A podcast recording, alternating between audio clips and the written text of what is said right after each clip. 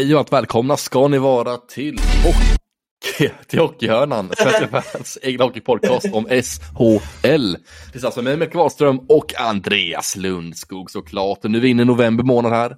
Det är dags för lite landslagsuppehåll i två veckor nu innan vi kör igång med fler SHL-matcher igen. Men att väldigt späckad vecka, Andreas. Eh, lite nyförvärv hit, lite rykten dit och lite roliga matcher med mycket blandade resultat. Om vad tycker du Andreas om denna vecka som har gått? Nej men det här är ju, det är ju det är en speciell vecka som, som har varit verkligen där allting börjar sätta sig mer och mer och verkligen nu är det ju liksom det här första uppehållet där det verkligen börjar hända, brukar hända grejer liksom. Eh, vi har ett HV som fortfarande har det tufft. Vi har topplag som Växjö som verkligen bara har fått igång och hållit igång allting. Det blir mer och mer sillrykten. Eh, spelare släpps ifrån Nordamerika. Det händer mycket, mycket mer och det känns som att nu har vi liksom det första ja, men en första liksom segment som vi kan liksom avhandla hur det har gått under de här omgångarna. Även om det är fortfarande en liten haltande tabell. Men eh, nej, riktigt eh, roligt avsnitt har vi att vänta här med massor av innehåll också. Eh, sen blir det ju en lite speciell vecka för vad ska man göra nu när det inte finns hockey i, i 12 dagar? Vad, vad ska du hitta på? Har du någon sån där kur för hur du ska bota ja. din hockeyabstinens? Det blir lite fotboll manager för min del här i veckan som kommer nu. Eh, så lite fotboll manager och lite, ja men lite sånt. Det är lite smått. Bra val! Vad, vad kör du för save? Jag ska köra Arsenal mot Tottenham. Jag har mött en kompis här på FM online, så vi kör Arsenal-Tottenham som vi gör nu. Eh, imorgon tänkte vi skulle börja med den. Så det blir kul save på nya FM23 som kommer ut här. Fint. Jag, jag kör med ja. ÖSK faktiskt. Det har gått lite... Krislaget. Exakt, jag tänkte nu att jag ska göra lite så challenge, lite ombyggnation. Så att, mm. eh, har lyckats med övervärmningar. Har, har tagit 0-0 eh, mot GIF Sundsvall i cupen och eh, 2-0 mot Örgryte i cupen. Så att, eh, en positiv start i alla fall. Mm. Ett krislag där i ÖSK, ett krislag i SHL är ju klart HV71 in tidigare där innan att Tommy Samuelsson, ja, det var mycket som ett frågetecken kring han och hur hans framtid ser ut. Eh, men vad det dags verkar sitta ganska säkert någon i hockey än så länge i alla fall. Men nu är det under uppehåll så måste man ändå börja göra lite saker i träningar på G här i veckan och lite korrigeringar är väl ändå dags att göra det hockey tycker jag. Eh, vad tror du om, om ja, HVs vecka som varit här? Eh, två förluster för HV71 den här veckan. Ja, alltså jag vet inte vad jag riktigt ska säga för det, alltså, läget börjar bli ganska så faktiskt prekärt. Det ska vi kanske, nu, nu ska man väl inte dra till för stora ord för det är fortfarande väldigt, väldigt tajt och det är inte så många poäng upp till säker mark och det är extremt många matcher kvar. Men det jag ser av HV71 är att det gör mig orolig på sättet man förlorar matcher. För man har blivit liksom innovatörer på att förlora matcher. Man gör det på så många olika sätt jag nästan lider med dem faktiskt på ett sätt hur man förlorade mot, mot Färjestad i lördags. För där var man bättre under stora, stora stunder. Men man får någon sån här botten, eh, liksom, bottenlagsmentalitet som gör att man, att man losar de här matcherna. Och det är väldigt, väldigt prekärt. Samtidigt så har man liksom en offensiv som är liksom oerhört svag som vi har pratat om hela säsongen. Så jag vet inte hur man ska kunna lösa det här riktigt. För att dels så får man liksom nobben på de spelarna man, man går efter. Man har varit ute efter Sundström, man har varit ute efter Lo Eriksson. som vi har dagsfärsk information med och kommer med lite senare. Eh, det, finns, det är väldigt svårt att liksom värva sig ur en kris mitt under en SHL-säsong. Djurgården försökte i fjol, misslyckades kapitalt med några bedrövliga värvningar som också blev väldigt kostsamma för klubben. Jag är på riktigt allvarligt orolig för HV71. Mm, ja, verkligen. Man inledde veckan med en 3-1 förlust mot Frölunda tisdags. Sen så torskade man ju då, som du sa tidigare, mot Färjestad i lördags efter ett rån, kan man säga. Man gjorde ju 3-1, så blev bortdömt. Eh, Sam Vigneault gjorde sitt första mål i SHL, trodde han. Men det blev ju då bortdömt där på grund av fasthållning där eh, av klubba från Herman Hansson som utvisade istället och istället var ställningen 2-1 och Färjestad fick powerplay som man såklart gjorde mål i och ställningen blev 2-2 där. Sedan så drog ju samme Sam Vigneault ner eh, Marcus Nilsson tror jag var där, eh, som kom i ett friläge och fick då straff med sig som Victor Elsil på ett dominant och säkert sätt bara tryckte in där bakom Joni Ortio i HV-kassen. Eh, så väldigt, väldigt oturligt där för eh, HV. Man hade 3-1 läge och tvåmålsmarginal. Istället så blev det 2-2 i ett powerplay som kom liksom minuten efter. Eh, så det väldigt prekärt läge har som sagt att det är väldigt tufft när det händer så här situationer på isen och så hade man några 5 mot 3 eller 5 mot 3 mot sig också lite sånt. Det är svårt att etablera ett spel när man sitter på utvisningsbänken då som sagt. Ehm, men kul för den norska talangen då, Fisker Mölgård gjorde ju mål för HV71 i lördags, eh, sitt första mål i SHL, så kul för han att han fick göra mål och nyförvärvet Radan Lensch fick göra mål sin debutmatch i lördags. Lite väntat måste jag säga. Alltså hade jag kunnat, hade jag bettat, hade jag bettat alla mina pengar på Radan Lensch för att göra mål i lördags på HV71. Det var, det var så väntat så det finns inte. Alltså det känns så typiskt sådana värvningar just att de kommer in och levererar direkt i den nya klubben och gör mål direkt. Eh, jag hade också nästan kunnat sagt jag hade också nästan kunnat sagt lägenheten, eh, eh, farsans Tesla och eh, min Tanzania-resa på att han hade kunnat näta i, att han skulle näta i den matchen. Liksom. Vad säger du om den övergången då? Att, att HV väljer att ta in eh, Ramalench? Nej, men det är mycket bra tycker jag. Eh, Ralench är en spelare som jag verkligen har gillat eh, under framförallt förra året då i, i Frölunda. Eh, han kom in med en positiv energi. Eh, en ganska, han är ganska aggressiv forward tycker jag. Bra kraftfullhet och liksom tävla på en hög nivå tycker jag varje byte och eh, han är liksom en stor stark spelare som är bra på att hålla ifrån sig andra spelare och bra på att skapa ytor för sina medspelare tycker jag. Är även en eh, renodlad målskytt också i grunden också så det, ja, men det kan bli positivt eh, för att få in Göran Lenners tycker jag. För han kan bidra med spets och målproduktion tror jag eh, framöver. Absolut. Vi ska också säga att vi har ett sportchefsbonanza i slutet av det här programmet där ni kommer få dags... Alltså ni måste lyssna nu till, till slutet för att det är stora nyheter, det är stora och stora, men det är i alla fall intressanta nyheter vad det gäller bland annat HV71. Vi kommer att snacka med Luleås sportchef, eller vice GM eh, Ulf Engman.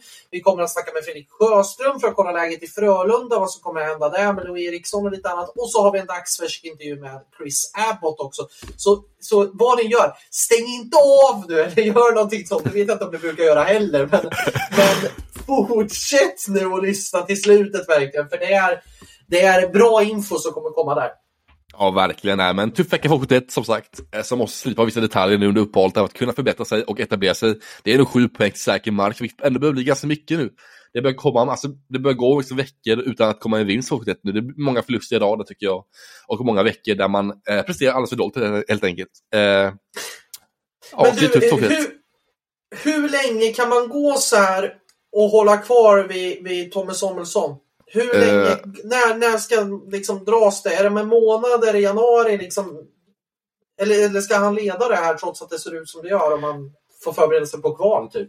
Ja, det är svårt det tycker jag. Jag tycker att man har en trupp som är alldeles för dålig för SHL från början. Så det är, det är lite i en rävsax där. Tommy Samuelsson, han är ju väldigt skicklig coach i grunden. Jag tycker man ser det också. Han är väldigt lugn och harmonisk och ändå bra på att dirigera och så. Men de har ett för dåligt lag, Hotet. Det också märks på amen, tabellen och liksom i matcherna. Så det är väldigt tufft för han jag tycker nog att han är rätt man. Jag vill se lite mer av hotet för att kunna eh, säga att han sparkas. Jag vill se att man får in Hjalmarsson eh, nu efter uppehållet, vad han tillför mig i defensiven. Eh, jag vill även se att man kanske tar in ytterligare en forward och ytterligare en back till kanske då, så kan eh, stabilisera upp laget lite mer innan man tar beslut av eh, sparket Tommy Samuelsson tycker jag. För jag tycker att man behöver förstärka spelsidan innan man tar beslut om eh, tränarsidan. Men en sak jag också lagt märke till är att eh, om vi blick, alltså blickar ner mot eh, assisterande tränare hotet där, Fredrik Stillman och Johan Åkerman jag är lite mer osäker på de två. Eh, framförallt Åkerman där som jag tycker eh, har gjort det sådär i Linköping tidigare. Både, både Stillman och Åkerman är två backar i grunden. Eh, och Åkerman är hand om powerplay och om eh, offensiven, vilket inte kanske är hans naturliga roll egentligen. Så där är jag lite ifrågasättande till om man ska ha kvar Åkerman eller inte. Jag tycker man behöver liksom en mer taktiker alltså lite mer taktiker, en offensiv liksom, gammal forward kanske som vet hur man ska spela powerplay och vet hur man ska styra upp det. Så det är lite med, fråga, lite med stort frågetecken kring att man har eh, Johan Åkerman som liksom, forwardsansvarig och som powerplayansvarig, där som assisterande tränare när han i själva grunden är en backtränare eh, och en gammal back.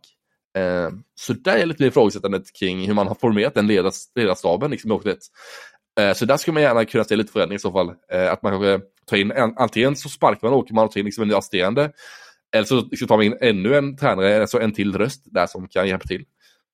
Mm. Jag håller med fullt ut, fullt ut den analysen. Mm. Nu lämnar vi Hockey tycker jag och går vidare till Örebro. Även de hade två förluster den veckan. Skellefteå-torsk i tisdags för Örebros del, eller torsdags för Örebros del med 3-2 och sen torskade man även i lördags mot ett annat norr, Norrlandsgäng, nämligen Luleå då, i lördags på, på bortaplan där. Eh, så två bortamatcher för Örebro den veckan, två förluster. Eh, Filip Holm gjorde mål i eh, lördags bland annat och ja, det är Örebro som ligger i toppen av SHL, men nu börjar de ändå röra upp en del förluster där. Två förluster idag, den här veckan som sagt. Vad tycker du om Örebro? Du är lite initierad idag. Ja, alltså nu börjar man ju få en väldigt tunn trupp också. Junioren Adam Hoffbauer klev av mot Skellefteå och blir borta här nu sex veckor fram till jul på grund av en knäskada Eh, efter en smäll där. Och sen så fick man ju liksom sin, sin skytt, eh, interna skytteligaledare Emil Larsson skadad också som gjort nio mål hittills och blir också borta till jul. Så läget nu blir ju liksom prekärt och dessutom har ju man ju en Petrus Palme som är liksom han, han, är, han är ju liksom frysboxens Rolls Royce. Han sitter liksom i, i frysboxen på Antarktis. Så liksom. Så illa just nu är det. När man inte ens går in och spelar bland, nio, eller bland elva friska forwards. Man tar liksom upp ännu, ännu fler juniorer. Han får inte ens följa med på den här, på den här eh, bara har verkat av de indikationer jag har fått. Han har inte ens varit med på flyget upp till, till Norrland. Så att alltså, det, det är någonting som har gått väldigt, väldigt knas där. Antingen så är det här en, en, liksom en, eh, en eh, instruktion från den sportsliga ledningen att han ska inte spela för vi ska bjuda ut honom. Skaderisken är för stor. Eh, det kan vara en anledning.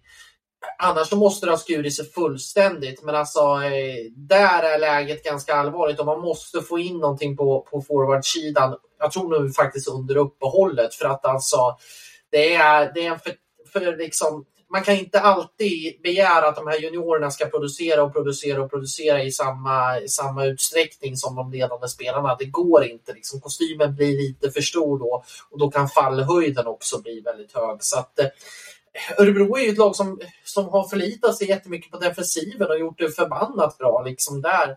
Och även offensiven har man ju fått ihop liksom. Men när det blir de här skadorna då har man en väldigt, väldigt, väldigt tunn trupp. Ja men verkligen, håller helt med där. Och det, man kan inte heller förvänta sig att juniorer ska liksom ta liksom, även liksom, ett stort ansvar i defensiven heller. För det är liksom, de är ganska nya på den nivån, sagt inte rutinerade alls. Eh, så även fast de producerar så mycket poäng så kan man inte förvänta sig mycket av dem i defensiven heller tycker jag inte. Jag tycker de gör ett bra jobb såklart juniorerna, men alltså, över en längre tid så blir det svårt att ha dem liksom, i sådana stora roller som de har just nu tycker jag det kan bli problematiskt i framtiden eh, för Örebros del där att man eh, inte varvar in de spelare som behövs eh, så det kan bli problematiskt för Örebro i längden tycker jag. Eh, Peter Pallen sitter nog fast i någon hiss där i Närke kan man tänka sig. För han, eh, ja, det, hissen åker inte ända upp om man säger så, där för Palmos del. Och lite konstigt för att eh, Bergtzen hyllade ju Palmos, alltså den värvningen Palmo inför säsongen, att han ville ha haft, haft den liksom i ett år, ett års tid och skapat den väldigt noga liksom i, på, i finska ligan där, där han var dominant förra året. Så det, det vore konstigt om sportledningen skulle säga till Eriksson att inte spela för grund av skador. Med tanke på hur mycket man scoutat han, hur mycket pengar man lagt på honom, hur mycket tid man lagt på honom, hur mycket kraft och energi man lagt på honom också. Så, mm, ja, prekärt läge för den lille Palmo. Frå, frågan, är, frågan är hur man ska göra liksom ekonomiskt också för att eh, det, det, det, har varit också lite för många såna här turer från Örebro sportsliga ledning just nu. Eh, alltså om man sett till det, alltså man hade Tom Nilsson och hela den soppan som säkert kostade klubben pengar. Nu har man liksom en tilltänkt spetsspelare som jag i alla fall har hört sitter på runt 175 000 i månaden. Eh, det är ganska så mycket pengar. Det, det, det är en jätte, liksom, det är inte 250-300 så det är inte av den storleken men det är ändå en ganska så stor, stor eh, kostnad och jag tycker att man måste försöka skeppa iväg honom till en annan klubb. Man måste få honom att, att gå till en annan klubb för det, det, funkar inte att det ska se ut så här att man har en spelare med de lönenivåerna som ska liksom eh, vara på, på en liksom tilltänkt spetsspelare. Vi kan ju säga vad Niklas Eriksson hade sagt när han presenterades. Han sa alltså så här. Jättekul att kunna addera Petrus till lagbygget. Vi får in en kvick spelare som besitter en stark, eh, en stark på pucken och besitter ett fint avslut. Vi gillar Petrus attityd, blick för spelet och han kan komma att ta ytterligare kliv hos oss, sa Niklas Johansson då. Hur mycket tycker du att Petrus Palme har visat av det här i Örebro hittills? Men jag tycker inte han varit så dålig som alla tycker. Jag tycker inte han har varit så dålig. Han har bara spelat 12 matcher på SHL och SHL är ganska svår liga att komma in i. Eh, vi ska också säga att Palme får kontakt med nästa år också. Han har tvåårskontrakt Palme va? Ja, exakt. Så, exakt. Och ge, alltså, ge bara 12 matcher om man har honom under två år. Det tycker jag är, ja, det är unikt snålt av en liksom, tränare och en ledarstab. Alltså det är, ja. ja, det är då, alltså hemskt tänka på det, för 12 matcher in i SHL, det är inte många matcher och han har ändå ut fyra poäng på de här 12 matcherna. Eh, ja. Så något måste hända tycker jag, för alltså, hans sportsliga grunder tycker jag inte har varit så illa som alla säger. Visst, han är inte jättebra, men han kommer därför kunna bli bättre om han får lite förtroende och får liksom en spelare kunna växa in i det på ett bra sätt. Han kämpar ändå hårt tycker jag och jobbar ändå hårt i duellen är ändå så liten och rivig och eh, kan ändå producera en del framåt också. Så där är jag väldigt kluven faktiskt hur, hur man har tänkt i Örebro, Örebro riktigt där. För, ja. det är väldigt konstigt alltså hela situationen med Palme tycker jag. Där. Det är så dåligt skött av Örebro tycker jag.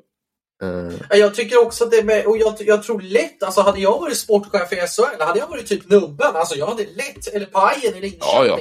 Paj, pajen i Linköping som bruk, brukar, Linköping brukar ju vara den dit man skeppar SHL-spelare. Det är där all, all skit handlar.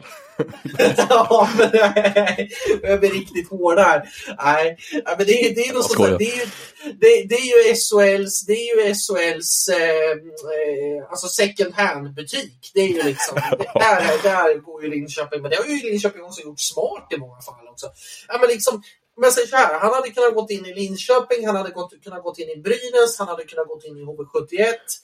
Jag tror inte han hade bort bort sig i Frölunda riktigt heller. Han hade kunnat gått in i Malmö mm. som har problem med Christian Vesalainen. Han hade kanske kunnat gått in i Luleå.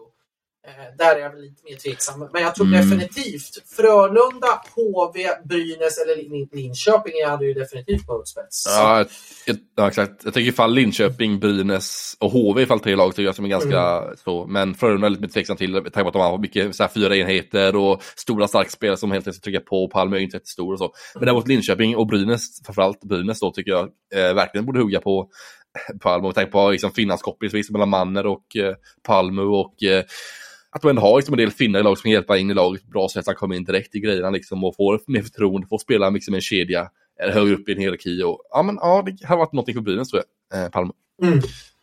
Exakt. Nej, det ska bli ja. intressant att se vad Örebro hittar på. Jag försökte kontakta Niklas eh, Johansson idag för en intervju. De återkommer och ville göra det imorgon för de skulle sitta med individuella samtal. Jag har ingen aning om vad det är för typer av individuella samtal. Men det här är alltså måndagen idag när vi, när vi bandar det här. Eh, jag ska försöka få till det under tisdag förmiddag istället. Så det ska bli intressant att se vad Örebro, vad Örebro kommer hitta på här. Ja, det luktar ju att Palme är på väg bort. Det kan man lätt eh, känna i luften när man säger någonting sånt. Individuella samtal, liksom, det känns att Palme är, han sitter nu på ett möte där i Örebro-kontoret och får några hårda ord emot sig just nu känns det Ja, det känns som att man försöker hitta någon form av lösning på, på något ja. sätt i alla fall.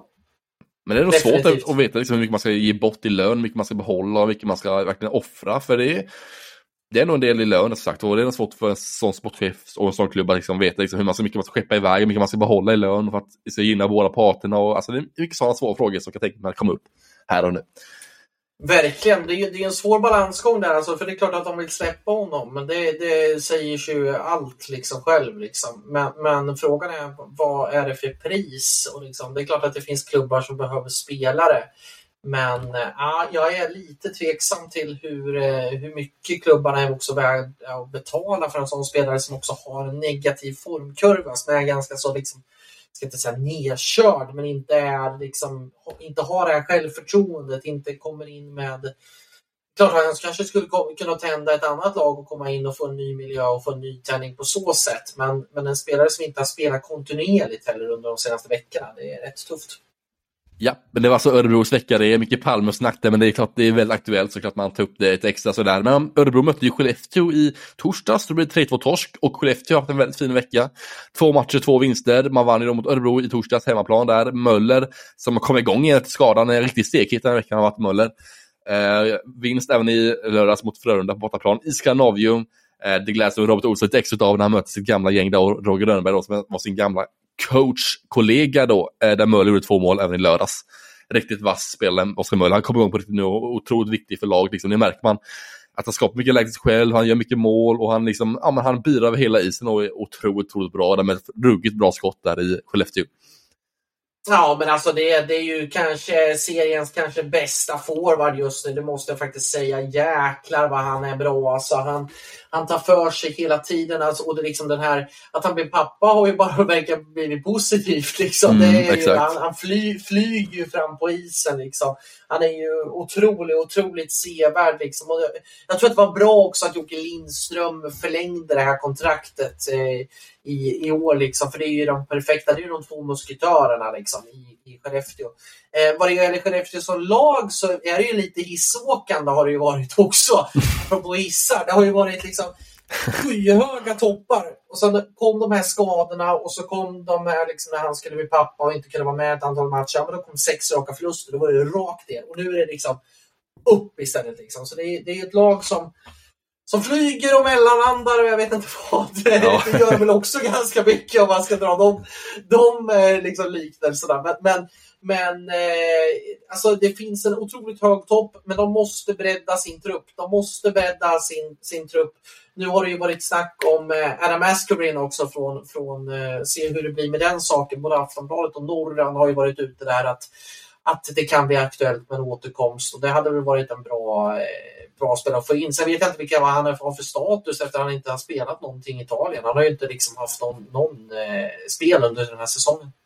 Ja, han har ju varit skadad och sagt och han ska gå och läkarundersöka tror jag var att Antoinette skulle göra med han. Eh, vilket är väldigt smart gjort tycker jag. Men nej, väldigt tyst just nu om Masfield tycker jag. Men det är kanske är för att ja, se hur det går med läkarundersökningen, om det blir, blir bra eller inte. Där, för det är väl det som väntas kan jag tänka mig innan kontraktet är påskrivet. Där det är Exakt. Så ja, Exakt. men Linus Söderström är målvaktsverkligen på det på mig tycker jag den här veckan. Eh, gjorde riktigt bra i lördags då mot Frölunda och eh, Linus Söderström tar för sig ännu mer och Gustav Lindvall, ja. Han får nog steppa upp några snäpp för att kunna få lite mer speltid tror jag för Linus Söderström är en jäkligt bra målvakt. Han är riktigt bra, lugn och trygg och man ser de här 2017-tendensen nu i Linus Söderström i hans agerande i målet där som han hade i Hockey när han vann guld 2017. När Söderström var så dominant i slutspelet där. Eh, så lite sådana tendenser kan man se här och nu redan för Linus Söderströms del och det är väldigt imponerande tycker jag att han är då ny i ligan i år och kom in liksom från den finska ligan och det kan vara en tuff omställning. Man kom in och verkligen visar skåpet står direkt och han är inte här för att vara andremålvakt utan han är här för att ta över första spaden från Gustav Lindvall. Det är verkligen tydligt. Ja, jag är också in på Christer Holm som är målvaktstränare. Jag, satt, hade faktiskt en lite rolig eh, samtal med just Christer Holm förra året. Jag satt på ett flyg upp till Luleå och hamnade bredvid Christer Holm, deras målvaktstränare. Och vi snackade jättemycket om hur, hur faktiskt Skellefteå jobbar och hur mycket de jobbar med att utveckla målvakter. Det var superintressant. Alltså det, det, det känns som att man gör bra. Det, det, alltså, när kan vi gå tillbaka till Skellefteå och hade liksom en svag målvaktssida? Det, det känns inte som de har haft det under någon, någon tid egentligen. Jag är oerhört imponerad av eh, framförallt hur man rekryterade Linus Söderström. Och han är ju i den formen som du sa, liksom 2017-säsongen där. Sen har han haft lite struligt med skador och lite annat som har, har varit lite tufft för honom. Nu är han tillbaka och han är på en eh, fullständigt hög nivå. Liksom.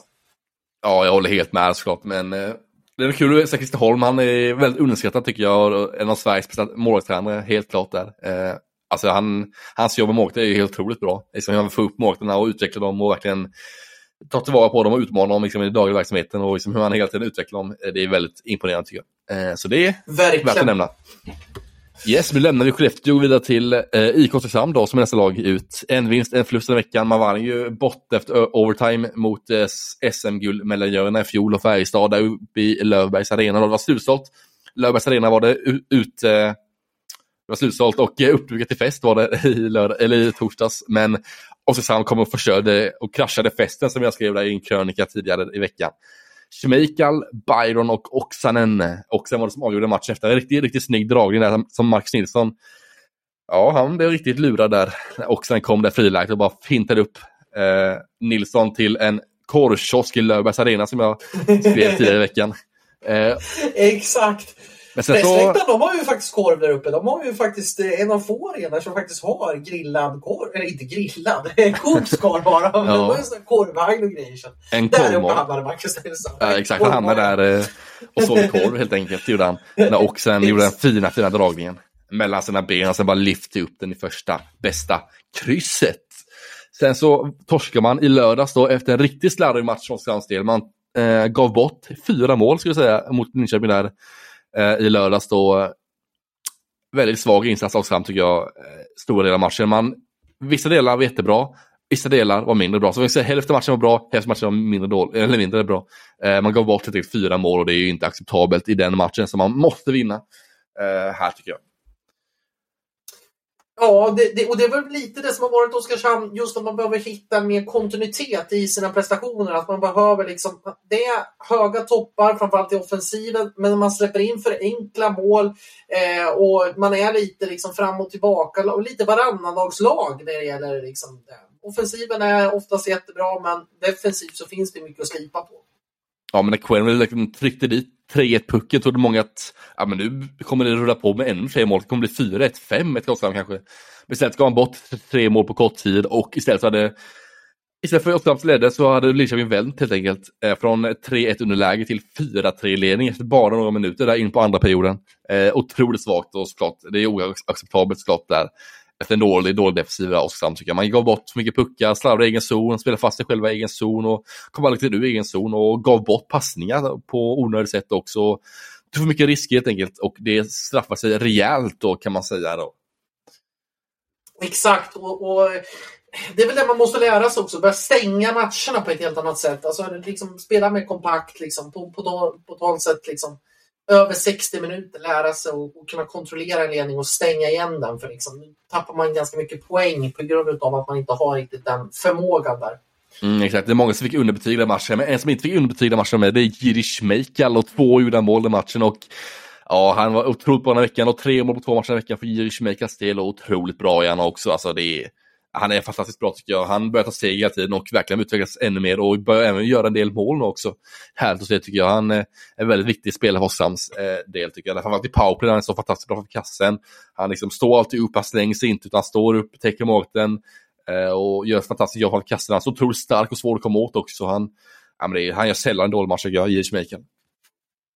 En Jätteintressant spelare och det är också ett fynd också som Oskarshamn har hittat i sitt rekryteringsarbete. Alltså där, där tycker jag man måste ändå ge Fröberg att han har hittat väldigt bra spelare. Alltså kunnat knyta till sig bra spelare som har gått in och levererat och det är många positiva överraskningar, många spelare som växer. Nu gäller det väl kanske att få ihop det lagmässiga på ett helt annat sätt och det är upp till Martin Filander. Då. Ja, defensiven tycker jag man behöver få ihop nu. För offensiven ser väldigt bra ut tycker jag. Där måste man inte, där är ingen korrigering som behövs. Man har gjort liksom alla korrigeringar man behöver tycker jag. Både i powerplay, framförallt även i offensiven i 5 mot 5. Så är man liksom helt fantastiskt bra tycker jag. Det är framförallt defensiven då som är alldeles för svag i vissa, alltså ibland är den bra mellanåt och alldeles för många gånger är alldeles för undermålig tycker jag. Där, eh, ja men Quinn vill inte vara tillräckligt bra den här säsongen. William Wahlgren Kroy börjar gå ner sig, blir sämre och sämre tycker jag varje match som går, om man ska vara ärlig.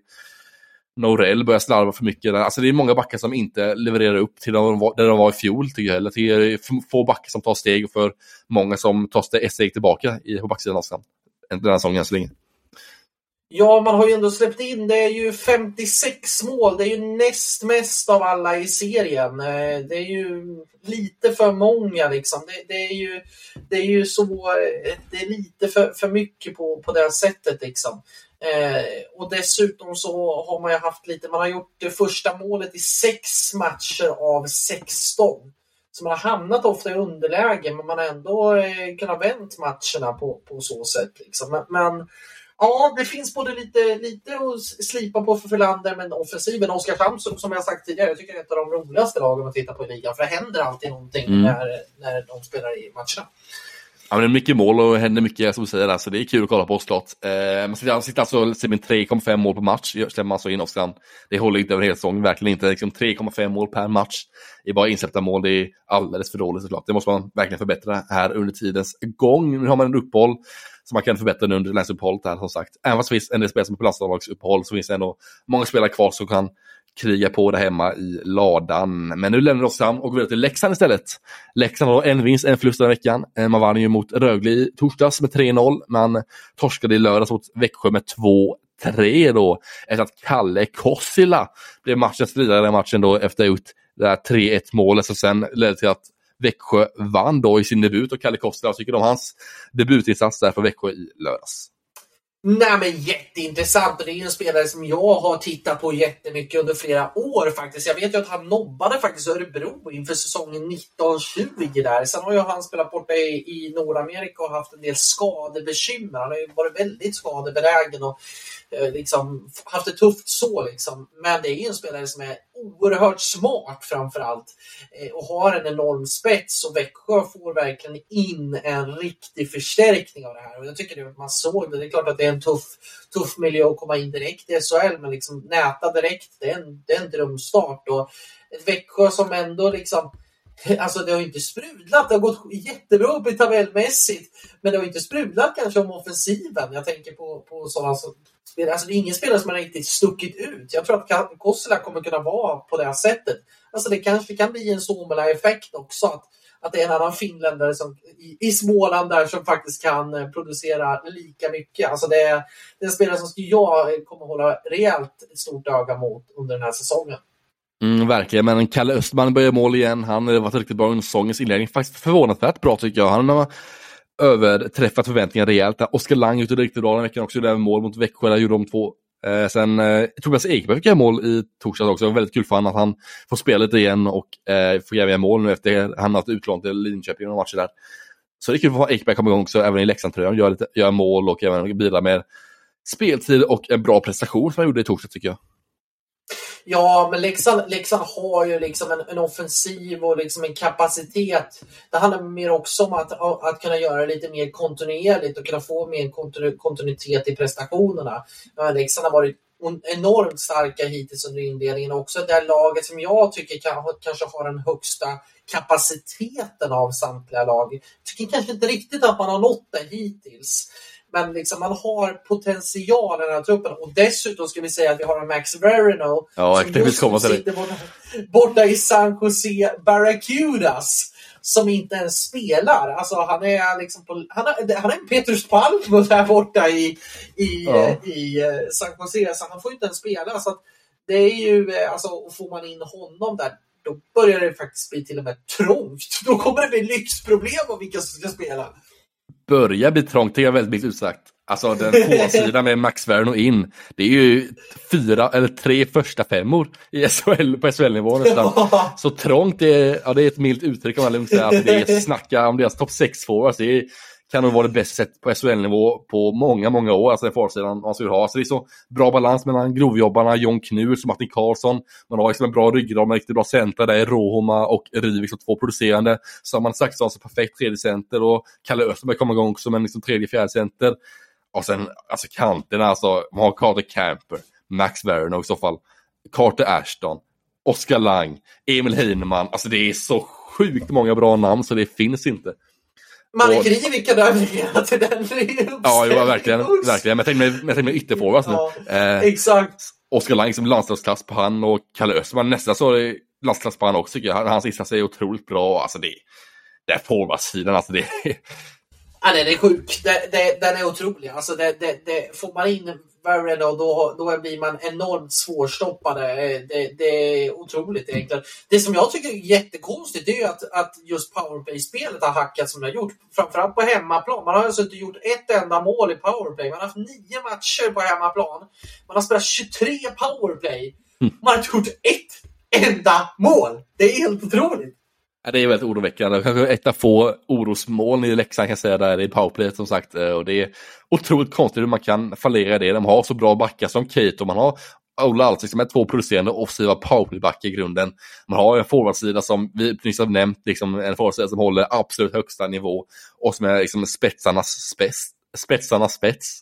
Liksom det är Royce Royce forwardsida liksom att ha där i Leksand. Exakt! Och publicförsäljning finns och. Rolls Royce ja, uppställda på isen där. Ja, men det, är, nej, det ska bli intressant att se hur Leksand tar, tar, tar sig an och om han nu kan komma över faktiskt. För att det vore ju en superförstärkning. Jag vet inte hur processen går riktigt där till. Jag såg att Dala-Demokraterna hade varit ute, att de hade uppgifter på att han var på väg tillbaka. Schuma hade uttalat sig om att, alltså sportchefen, mm. hade uttalat sig om att eh, nej, men han är ju välkommen tillbaka. Och Leksand ska vi också säga, jag vet inte var Aftonbladet fick de här uppgifterna, att Örebro eh, liksom har varit intresserad av honom tidigare. Han kan ju bara komma till Leksand för han har mm. ett SHL-avtal redan som var påskrivet. Eh, så att det är ju bara Leksand han kan gå till om han ska gå och spela i Sverige ja, men det är mycket upp till Vernon nu hur han vill göra med sin ekonomi. Liksom. Vill han behålla sina pengar i Nordamerika, sitta på bänken, liksom AHL, då får han liksom göra det om han vill. Vill han komma, få en stor roll i ett SHL-lag som Leksand är, som ändå känner bra till liksom, och trivdes bra där sist, ja, då väljer han det. Så det är mycket upp till Vernon som sagt. Tjomme välkommen tillbaka till Leksand och om, och jag tror också att San Jose skulle kunna vara beredd att släppa honom också om man ska vara ärlig. Så jag tror det är mycket upp till Vernon, liksom, hur man väljer att göra med sin lön och så, och hur han väljer att se det olika ekonomiska aspekter. Absolut. Nu lämnar vi Leksand tycker jag och går vidare till Linköping istället och som haft en ganska bra vecka så jag säga. Och två vinster, en förlust den här veckan. Det inleddes veckan, inledde veckan med en övertid torsk mot Timrå i tisdags med 2-3 på en plan. Sen åkte man ner till Skåne i torsdags och vann borta mot Malmö med 3-5. Eh, sen åkte man eh, lite högre upp i norr eh, mot Smålandstrakten och till Oskarshamn då som man sedan vann med 5-4 som vi var inne på tidigare där efter man blev bortbjudna eh, fyra mål där eh, helt enkelt tycker jag. Linköping. Ja, Ja, men det börjar se lite bättre ut. Alltså, krisen är inte över, men det börjar se lite bättre ut. Sen, sen ska vi inte ha för höga förhoppningar på Linköping. Det har du och jag sagt i hela den här podden. Ja, varje avsnitt, kommer inte det? Exakt. Det, vi, ska, liksom, vi måste påtala det. Man kan inte drömma om en topp 6. Eller man kan inte, alltså det, det, är, det är de här lagen som jag tycker ska, kvar, ska liksom klara sig undan kval. Då har man gjort det jäkligt bra, ska jag faktiskt säga. För att liksom, eh, men det ser lite bättre ut. Jag tycker att Vilmos Gallio har börjat komma igång eh, mer och mer nu. Eh, fyra mål på fem matcher. Brook Little producerar också fyra mål på fem matcher. Eh, Fantenberg är tillbaka och det är ju liksom en grundstomme nummer ett liksom för deras eh, liksom försvarslinje. Så att jag tycker att det börjar i alla fall se lite, lite bättre ut i Linköping. Men eh, samtidigt så, så, så, så, som vi har sagt, jag tror att det kommer vara ett ganska så ojämnt lag under. Liksom. Man kommer kunna ta några segrar hit och dit, men man har absolut ingenting i toppen att göra. Nej, exakt. Man ligger så nia i Linköping då, men dock ska vi säga till att de har två matcher mer spelare än till exempel Rögle, Malmö och Sam. Och alla de tre lagen kan gå om eh, Linköping, så har Linköping som en dålig vecka här. Alltså, ligger de helt plötsligt näst sist, gör de istället. Så så det, ja, det, men däremot så... Däremot vinner de ett par matcher på under veckan, då ligger de helt plötsligt topp 6 istället. Så det är så skil, skildrande den här tabellen, så det är så kul att se så. Men eh, som sagt, Linköping kan få det tufft framöver tror jag. Eh, som sagt, eh, en bra vecka för Linköping den här veckan, man har bra effektivitet den här veckan. Eh, och eh, ja, man som sagt, blev lite bjuden på vinsten i lördags där, men, eh, men annars är det en ganska stabil vecka för Linköping tycker jag. Inte riktigt övertygad av deras spel än så länge man fortfarande är lite hackigt så här, tycker jag i Linköpings spel. Har allt defensiven fortfarande tycker jag. Så mycket frågetecken ändå kring Linköping och deras spel. Eh, men ändå starkt att de tar liksom det sju av nio poäng den här veckan. Så det var otroligt starkt av Linköping som sagt. Och Brock Little gjorde två mål i lördags också. Ty Ratty gjorde mål i torsdags, två gjorda mål där. Och Little gjorde mål i tisdags också. Så de börjar komma igång, de här målskyttarna nu. Ratty och Little börjar komma igång och verkligen driver hela deras offensiva spel. Verkligen, och det, det, är ju de som ska göra det också. Jag, jag är ju faktiskt imponerad också av, av den veckan som han står för. Liksom. För det kunde ha varit ett rejält krisläge. Kunde man, alltså, mm. Om man mm. inte fått in de här sju poängen och gått in där, då hade det varit ett tufft uppehåll. Nu går man ändå in i uppehållet med en väldigt bra känsla. Alltså hur man avslutar är så pass viktigt. Liksom. Nu går man ändå in med en positiv känsla, inte som HV71 som liksom faller på ett bananskal och liksom eh, förlorar ytterligare en gång. Nu går man ändå in med, med en vecka där man kan få lite förtroende, man kan bygga med saker och ting, man kan sätta saker och ting, kanske göra lite förändringar. Eh, det var en viktig vecka för Linköping, det kan vi minst sagt säga. Mm, verkligen, kan man lugnt säga. Eh, Ja, men ändå starkt Linköping att vända den i lördags och i torsdags som sagt. Och starka poäng den här veckan för Linköping. Otroligt viktiga poäng också för man hade kunnat ligga liksom näst sist med två matcher mer spelare än de flesta lagen också. Och man hade liksom torskat alla tre matcher. Det var helt omöjligt heller för man ja, låg under då i stora delar av matcherna. Där Oskarshamn och Malmö och eh, man kunde lika gärna tappat de två matcherna till förlust istället. Och då hade man legat liksom 13 plats istället. Så det är väldigt små marginaler som avgör det där. Om man ligger liksom 13 plats eller 9. Eh, så det, ja, det är kul att följa Linköping här framöver som sagt. Eh, men då går vi till nästa lag då som är Rögle BK då från Ängelholm. En vinst, en förlust den veckan. Man torskade ju och blev nollade i torsdags mot Leksand borta. Eh, sen vann man uddamålsmatch eh, eh, i lördags då mot Brynäs med 1-2 vann man då borta där. Så två bortamatcher för Rögle, en vinst, en förlust. Ja, detta är väl det största krislaget i SHL utöver HV71 eh, enligt många experter och det. Så det är kul, eller kul, men det är viktigt för Rögle att börja vinna lite framöver här nu och börja ta de här ja, uddamålsvinsterna som gjorde i lördags då. Och eh, Rögle har fått in en tjeckisk stjärnback, får jag kalla för, Lukas Klock från eh, AHL, eller NHL-organisationen. Eh, kommer nu in eh, till Rögle efter uppehållet här, så det kommer vara otroligt viktigt för Rögle att få in han, för det är liksom en klassback i grunden. Eh, så både VM och OS och Tjeckien innan också, så det är otroligt viktig backstärkning för Rögle.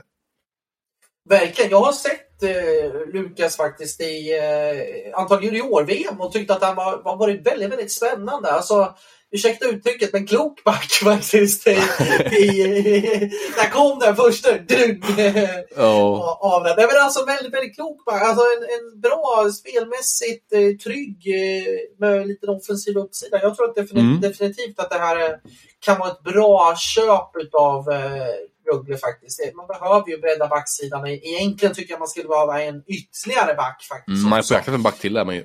i Rögle. Exakt! Det har ju varit så. lite snack om en, eh, om en eh, KHL-back som har bjudits ut nu i, mm. i eh, som spelar i Barish Astana. Jag har inte...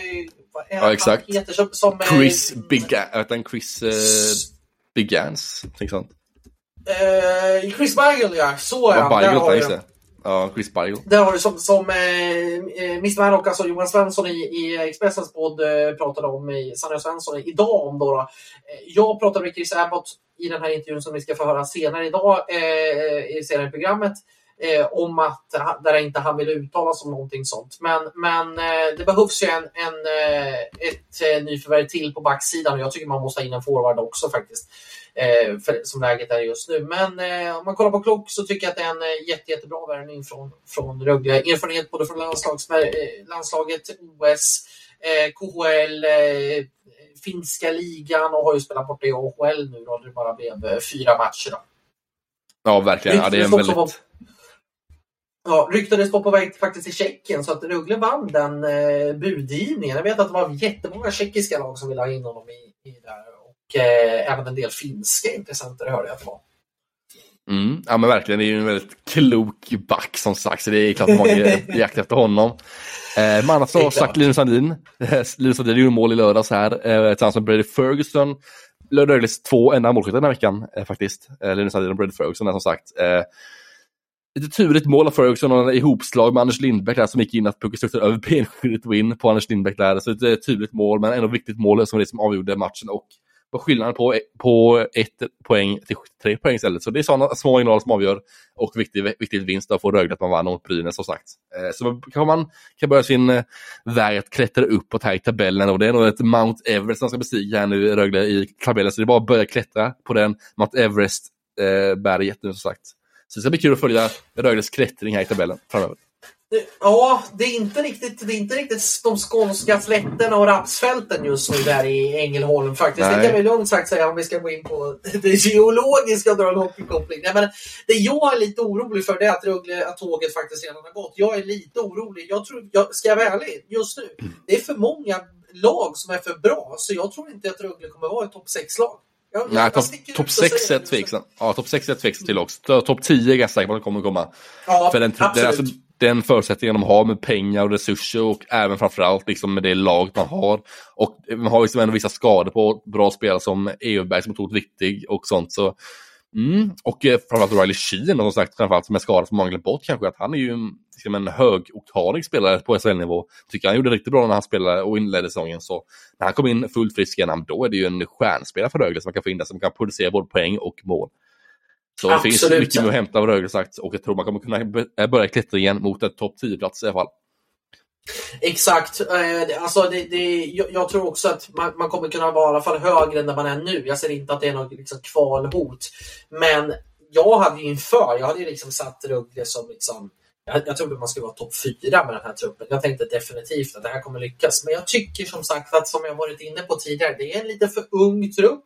Det är lite för få riktiga ledare i det här laget på något sätt. Som liksom, jag tycker man saknar Mattias Sjögren som, fortfarande, som är fortfarande sjukskriven då.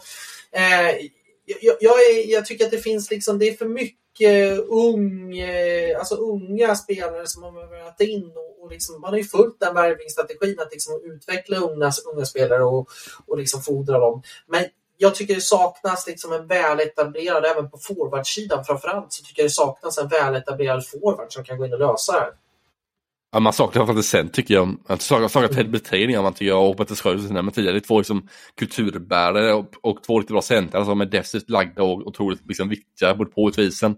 Så man har stor saknad av Brithén och Sjögren som sagt. Eh, och Sjögren har ju lagt av så att säga också. Eh, retired ja, har han gjort. Det är Brithén som är sjukskriven. Det är Britténs metod ja, exakt. så ska vi säga. Det, definitivt, det rättelse bra att du såg den. För, ja. men liksom, det är ju ett jättetapp. Alltså, det, det, för han är ju på något sätt loket i Rögle brukar han vara. Så att, nej, det, det, det känns som att eh, man, man liksom har, det, det spretar för mycket. Så skulle jag vilja sammanfatta det. Det spretar för mycket i Rögle.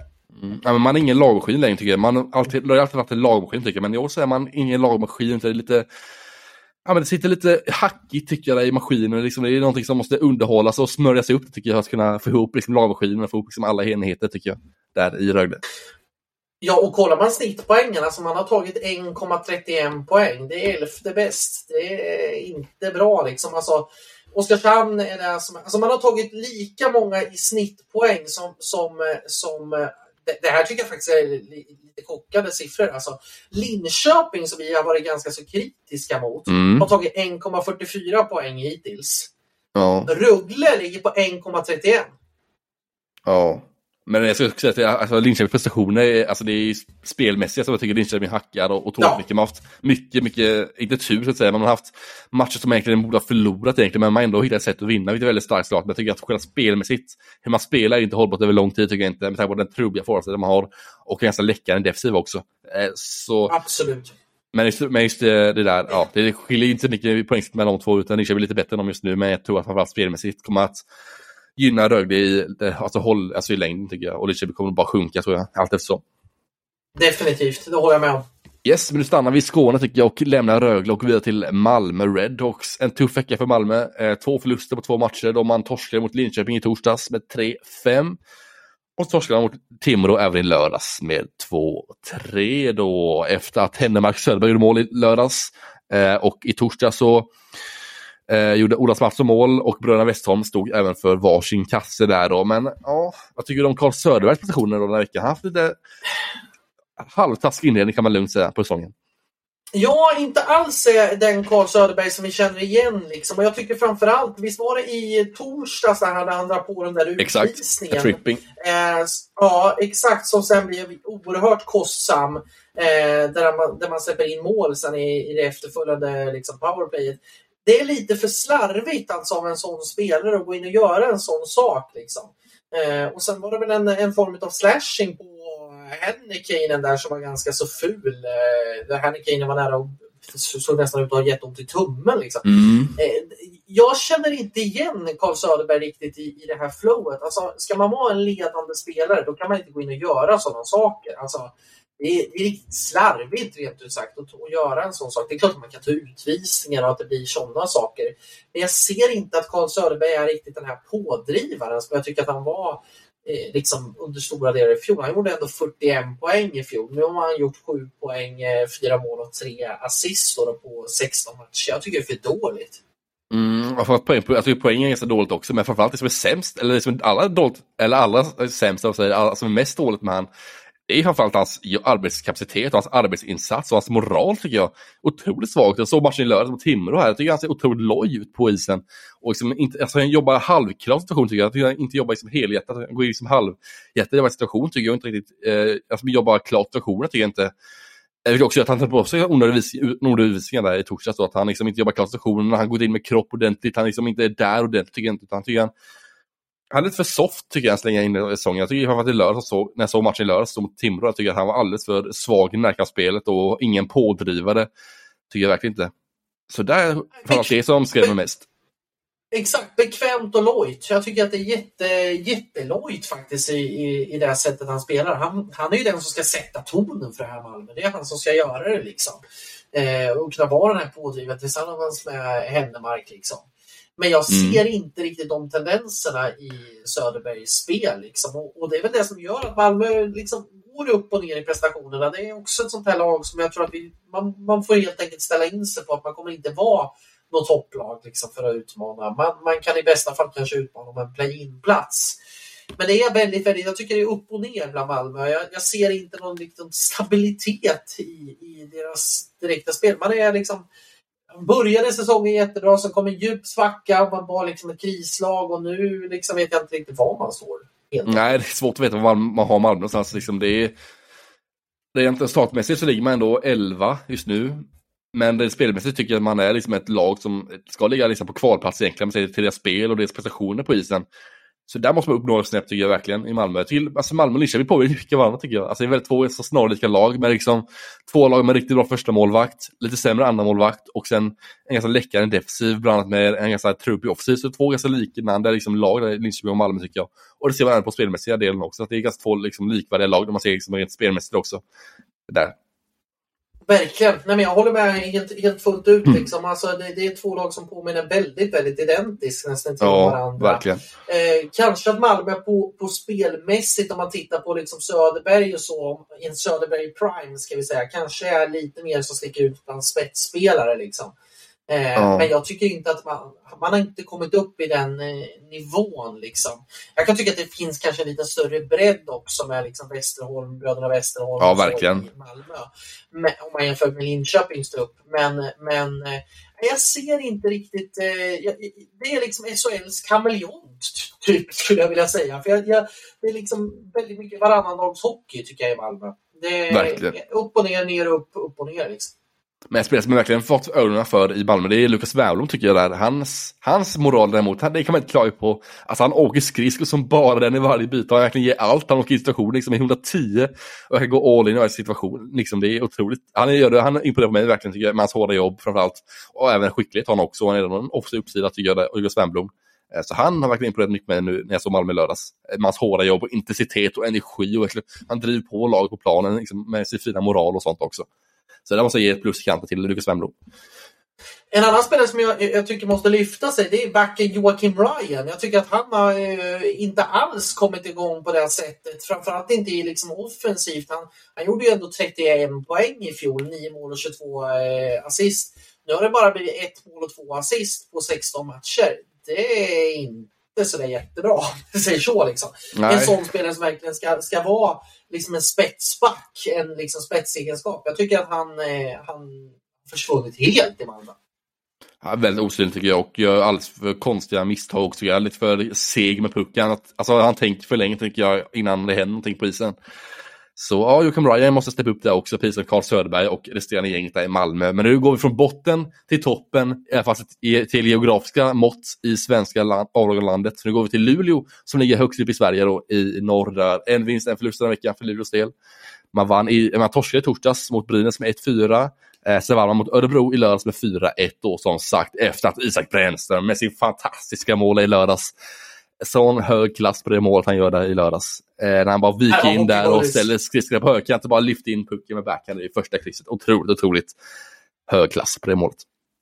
Ja, och jag tycker att Luleå-supportrarna, ni kan lägga ner det där snacket om att Isak Brännström inte presterar när han har gått till en annan, när han ska, kanske gå till en eller han ska gå till en annan klubb nästa säsong. Kanske. Alltså, det, ja, jag, jag, tror, jag tror han har bekräftat i alla fall att han ska till NHL en annan kanske klubb. lockar här efter säsongen. Exakt! Exakt! Det kommer komma det senare också.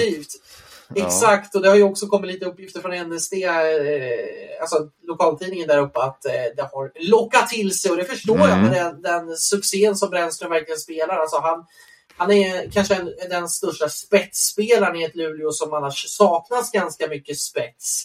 Eh, det är ett lag som, som fortfarande liksom eh, söker, jag tycker man saknar de här pusselbitarna, men man får ihop det ändå. Man får det tack vare att man har har ett tungt försvarsspel och man, man förlitar sig väldigt mycket på Joel Lassinantis fantastiska målvaktsspel också. Det är de två grundstenarna som gör Luleå fortfarande väldigt svårslagna. Sen är det ju det vi har snackat om hela säsongen. Det saknas ingredienser i offensiven och framförallt powerplaymässigt. Alltså man har ingen Linus Omark som kan slå de här smörpassningarna. Men jag tycker ändå att det är starkt att studsa tillbaka Eh, efter den förlusten när man var väldigt, väldigt loja mot, mot Brynäs och sen studsade tillbaka då direkt på hemmaplan mot Örebro. Eh, där är man väldigt, väldigt starka och Örebro hade egentligen inget snack innan matchen. Det var bara Luleå liksom. Det var utskåpning, ska jag faktiskt säga, rent eh, spelmässigt, till mångt och mycket. Ja, de har också en av ligans bäst, bästa defensiva backar också sett i plus, plus minus-statistiken i alla fall. I Oskar Engström som ligger i toppen av plus minus-statistiken i hela SHL också, så han är ute otroligt bra inledningsvis eh, för Luleå, ska jag också nämna där. Eh, Oskar Engström där, den gode Oskar. Eh, men också Luleå är ett, ett, ett av få lag som tycker verkligen man vet om man har någonstans också. Mm. Eh, det är många lag som säger samma, inte riktigt om man har vissa lag, men Luleå är verkligen ett lag man vet om man har någonstans tycker jag. Det är väldigt starkt defensiv, bra med ganska svajig offensiv ibland och lite ojämna prestationer, men ändå en eh, stabilitet i Luleå som inte finns något annat lag tycker jag eh, sett till defensiva spelet. Absolut, och jag satt faktiskt och snackade med en, en kompis som bor där uppe, en klasskompis eh, som är inbiten eh, Luleåkännare på, på hockeyn. Liksom. Han är eh, följer Luleå slaviskt. Eh, och han sa det också, hur bra faktiskt det här kan bli om du adderar kanske två forwards hur bra det här laget faktiskt skulle kunna bli då, liksom, om det blev komplett. Om man träffar rätt i så fall med, med nyförvärven. För då kan Luleå faktiskt bli livsfarliga tror jag. Speciellt i ett slutspel när man har liksom Komarov som kan bli tung och, och liksom tuff i karaktären. Och liksom. Så får man in om man träffar rätt. Men det ska också göras. För just nu så tycker jag kanske inte Luleå kan vara med och hota riktigt, riktigt, riktigt ända fram. Och det är för att man brister kanske lite i spetsen. Men jag tycker som lag så har man ju verkligen fått ihop det. Ja, verkligen. Jag håller helt med dig på den analysen. Nu lämnar vi Luleå tycker jag och vidare till nästa lag som är Timrå då. Två vinster, en förlust den veckan. Eh, man vann ju efter overtime i eh, tisdags mot Linköping med 2-3. Efter att eh, Anton Vedin eh, avgjorde matchen. Ehm, och sen vann man då, eller torskade man i torsdags mot Växjö hemma eh, med 0-3. Sen vann man mot Malmö då i lördags med 2-3 som sagt. Men ja, geniet Ante Karlsson där, och mycket om i Timrå. Vad tycker du om hans genidrag då att ta ut målvakten i 4 mot 3?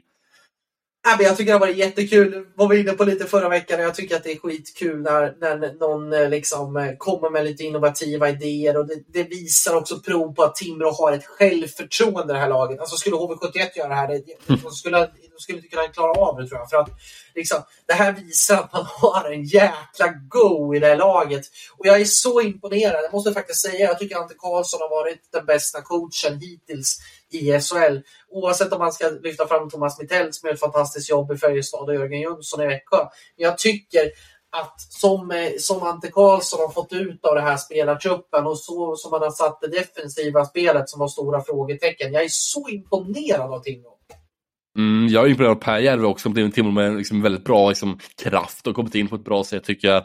Efter Sverige period i Malmö i fjol så var jag väldigt, väldigt osäker på liksom, Per Järves status och liksom, vad, alltså, vilken typ av spelare det är. Är det en spetsspelare på SHL-nivå? Är det en liksom, breddspelare? Eller är det, är det för typ av spelare på SHL-nivå? Har jag alltid tänkt så här, efter hans Malmötid i fjol. Nu kommer han in och visar direkt att han kan leverera mål och kan vara med och avgöra matcher också. Så han har kommit in med väldigt positiv energi tycker jag i Timrå. Eh, oväntat bra tycker jag än så länge. Eh, och Jakob Johansson i målet är fortfarande otroligt bra. Han håller i hög klass fortfarande. Jakob Johansson, otroligt, otroligt eh, bra av han och överträffar förväntningar såklart för, för de flesta tror jag, där i Timrå som sagt. Eh, ja men det är kul för Timrå att Anton Lander även fick göra mål och avgjorde även här i eh, lördags mot Malmö då med sitt 3-1 mål, eller 3-2 mål eh, och eh, ja, Timrå är ett lag som man verkligen bör ta för sig i SHL och verkligen bör klättra uppåt mot toppen. De är i topp 6 nu. Eh, och eh, ja, det är ett lag som kommer nog eh, vara uppe i topp 7, topp 8 tror jag. Timrå. Femma ligger till med. Ja, jag skulle nog säga faktiskt att håller det här och man kanske kan få in ytterligare en back, för det tycker jag kanske behövs, för man är fortfarande lite tunna på backsidan om det skulle bli skador och sådana saker. Eh, får man in det, då tror jag till och med man, faktiskt man kan vara utmanad topp 6. För att jag Oj. är jätteimponerad av det här. Eh, jag är jätteimponerad framförallt hur man, hur man har också satt lag. För du vet, Malmö tog in stora stjärnor i fjol när det var Söderberg, och det var Pejer, det var Händemark och sådär. Så blev det bara plattfall av allting. Här har man ju verkligen köpt allting. Man har, liksom, har tydliga roller hela tiden. Alltså det känns som en sån harmoni i hela Timrå som lag. Liksom. Det känns som att Timrå är som en stor familj. Det känns att Timrå är liksom en stor harmoni i lag. Det som att de är som en stor familj som bara kramar om varandra efter träning, efter matcher. Det känns som det. det känns som en väldigt eh, härlig trupp att liksom vara med i och vara delaktig i. Eh, med topp 6, alltså Timrå är ett bra lag, men eh, ja, topp 6 är bli tufft, men inte omöjligt såklart inte med vilket lag man har, vilket spel man har också. Besätta liksom, det ser bättre och bättre ut tycker jag också varje match som går och Ante Karlsson sätter verkligen defensiven först och ut på ett fantastiskt sätt den här säsongen. Så ja, Timrå är farliga i år tror jag. Topp 6 är tufft, mm. men de blir farliga i år ändå tror jag. Det enda jag, som jag är lite orolig det är att om de skulle få en längre formsvacka, hur ska de kunna tackla om när vi går in i en så kallad vad ska vi säga, lunken? Eh, när, liksom, när man inte kan rida kanske på lika många segervågar. Liksom. Att man inte får de här långa förlustsviterna. För det vet jag att Oskarshamn hade jätteproblem med i fjol. Att man mm. led väldigt, väldigt mycket av det här. När man fick en, en jättelång formsvacka som var liksom tuff och och ta sig ur. Det ska bli intressant och Timrå liksom kan ändå hålla liksom en, en, ganska så jämn nivå. Det, det, ska bli intressant att se hur man tacklar den uppgiften. Ja, det är mest oroligt för Timrå, det är deras tunna backsida egentligen. Där får man ett, ett, par, alltså ett par spelare som är skadade där, då kan det bli jobbigt tror jag. Eh, för Timrås del. Så lite det är tveksam till, eh, som sagt. Eh, men vi får se vad som händer där. Nu lämnar vi Timrå. Ja. Det, blir nog ingen, eh, det blir nog ingen Olli Julevi heller som det har ryktats om lite tidigare. Han har ju gått till Anaheims organisation och spelar ju jätte, jättefint där i AHL så tyvärr kan man nog glömma det. Annars har ju faktiskt Kimmo Kappanen varit hans agent tidigare så det var ju lite mm. roliga kopplingar så men där, där kan nog Timrå bara se, se sig om att där, det händer inte. Ja, han kan väl nog, skry- han kan väl nog stryka tror jag, men ett lag som inte stryka sin vecka, det är nog Växjö tror jag. Två vinster, två matcher man utan veckan och det är ingen vecka man vill stryka i Smålandsgänget där. En fantastiskt bra vecka av Växjö. Sätter endast in två mål i veckan och det var mot Leksand. Båda målen kom där i baken för dem. Man vann med 3-0 i torsdags mot Timrå, bortaplan. Sen vann man även bortaplan mot Leksand i lördags. Så två bortamatcher, två bortavinster för ett Växjö som nu leder SHL och toppar ligan på ett bra sätt. Alltså Geijer Hergoax gjorde väldigt, väldigt bra matcher i torsdags. Blev en målskytt där som sagt. Kalle Kost la vi in tidigare. Han kom in med väldigt bra energi och kom in väldigt bra sätt här i debuten i lördags och gjorde mål. Och avgjorde matchen kan man säga då. För det var det som blev avgörande målet också. Så ja, det är ett Växjö är på gång nu. Ja, men alltså det är ett lag som är genomstarkt just det här. Om vi, säger, om vi talar om lagmaskin så måste jag faktiskt säga att Växjö är en lagmaskin. Jörgen Jönsson, det är ungefär samma egentligen. Alltså det har inte blivit, man har inte tänkt på det ens knappt för att, att det står en annan tränare i, i, i båset. Det är som att du har kvar Sam Halland fast han har bytt färg till rött hår. Typ. Bytt frisyr. Ja, men det, ja, men det är typ det. Och sen lagt på någon sån här skånsk dialekt liksom. För det är ungefär samma. Det är lite på det lite vassare spelvändningar och sådana saker kan jag tycka som man har, har gjort det. Men alltså den här så kallade transition som man brukar säga på engelska, alltså, alltså övergången har inte alls varit några större problem för Växjö. Jag är jätteimponerad. Sen ska man säga att, att liksom, det är ju mer kollektivet. Det är ju inga spelare som kanske har stuckit ut om man tittar på forwardsidan i produktionen. Jag tycker Dan 16 har inte riktigt kommit igång 7 poäng på 18 matcher. Det är visst okej. Okay. Eh, Halibags kom ju igång i, i veckan men har ju liksom bara gjort 6 poäng. Eh, Glenn Gustafsson har inte alls kommit igång kanske i den produktionen och så har man ju dessutom haft eh, Kossla skadad och sen har ju Rieder bara spelat ett fåtal matcher men gjort det skitbra. Ja. Han har kommit in där och gjort fyra poäng på sex matcher, fyra mål också. Eh, så det är ju, men däremot så tycker jag man kan kräva mer kanske av en, av en 16 eller en eh, Blischfeld till exempel.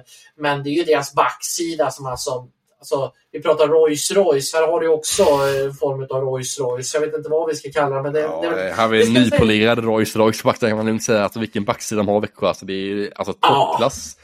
Kan man ju lugnt säga. Alltså, ser vi till landslagsuttagningen också, det är tre backar Växjö som uttagning i landslaget. Det är Herman Aktell, ja. Bengtsson, Persson. Så det, är bara, det påvisar liksom vilket lag man har. Som också Brian Coop, han är landslagsmässig där i USA istället. Så ja, men ja. deras backsida är så otroligt bra men det är som att slicka sig runt munnen. Liksom, man bara liksom, Joel Persson, Brian Cooper, Lucas Bengtsson. Eh, jag tycker också att Koivisto faktiskt har kommit tillbaka. Det ja. lite snack om att han skulle hem eh, till Finland och sådär. Men jag tycker att han har gjort det väldigt, väldigt bra faktiskt när han kommit in. Så att, och Kian eh, Lowe också gjort det bra också. Kom in från Italien liksom, och gjort det väldigt, väldigt bra. Faktiskt måste jag säga. Exakt, så där har du också ett, ett, ett namn. Liksom. Samtidigt som jag tycker att Larme har gjort det jättebra nu. Liksom. Ligger på 93,4 i räddningsprocent. Eh, 1,8 insläppta mål. Alltså man är så svårslagna så att det är otroligt. Liksom. Här snackar om slutspelslag, så Växjö kanske det ultimat slutspelslag egentligen. Sett karaktärer och ett komplett lag där liksom och så. Men det är också mer att kräva av de här forwardspetsarna som sagt. Man har liksom, de har inte levererat liksom man velat än så länge så det finns lite mer att utkräva där och Kalle Costa kom in nu också. Vi kan se vad han kan prestera också nu här kommande veckorna efter uppehållet också. Det ska bli kul att se hur han kommer in i gängen här i Växjö även efter uppehållet. Verkligen. Nu lämnar Växjö till Brynäs då. Brynäs har då en vinst, en förlust den här veckan. Man vann ju mot Luleå väldigt starkt och Brynäs där i torsdags med 4-1 efter att Johan Larsson gjorde två mål den matchen bland annat. Eh, och sen förlorar man uddamålet i lördags med 1-2 mot Rögle då.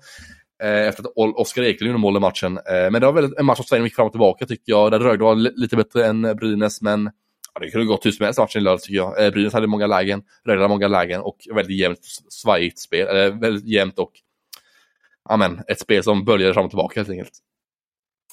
Ja, och det är det som är mm. liksom lite med, med byn. Så jag läste en jätteintressant faktiskt artikel idag i GD, alltså Gävle Dagblad, eh, där Janne Larsson, tidigare mm, i Rögle och tidigare Brynäs-ikon, eh, analyserade spelet som jag tyckte var jätteintressant. Han pekade ju mycket på Brynäs ojämnhet. Att, att man gör vissa starka insatser men att man behöver höja den här lägsta nivån. Liksom det är lite för svag lägstanivå. Jag håller ju helt med liksom.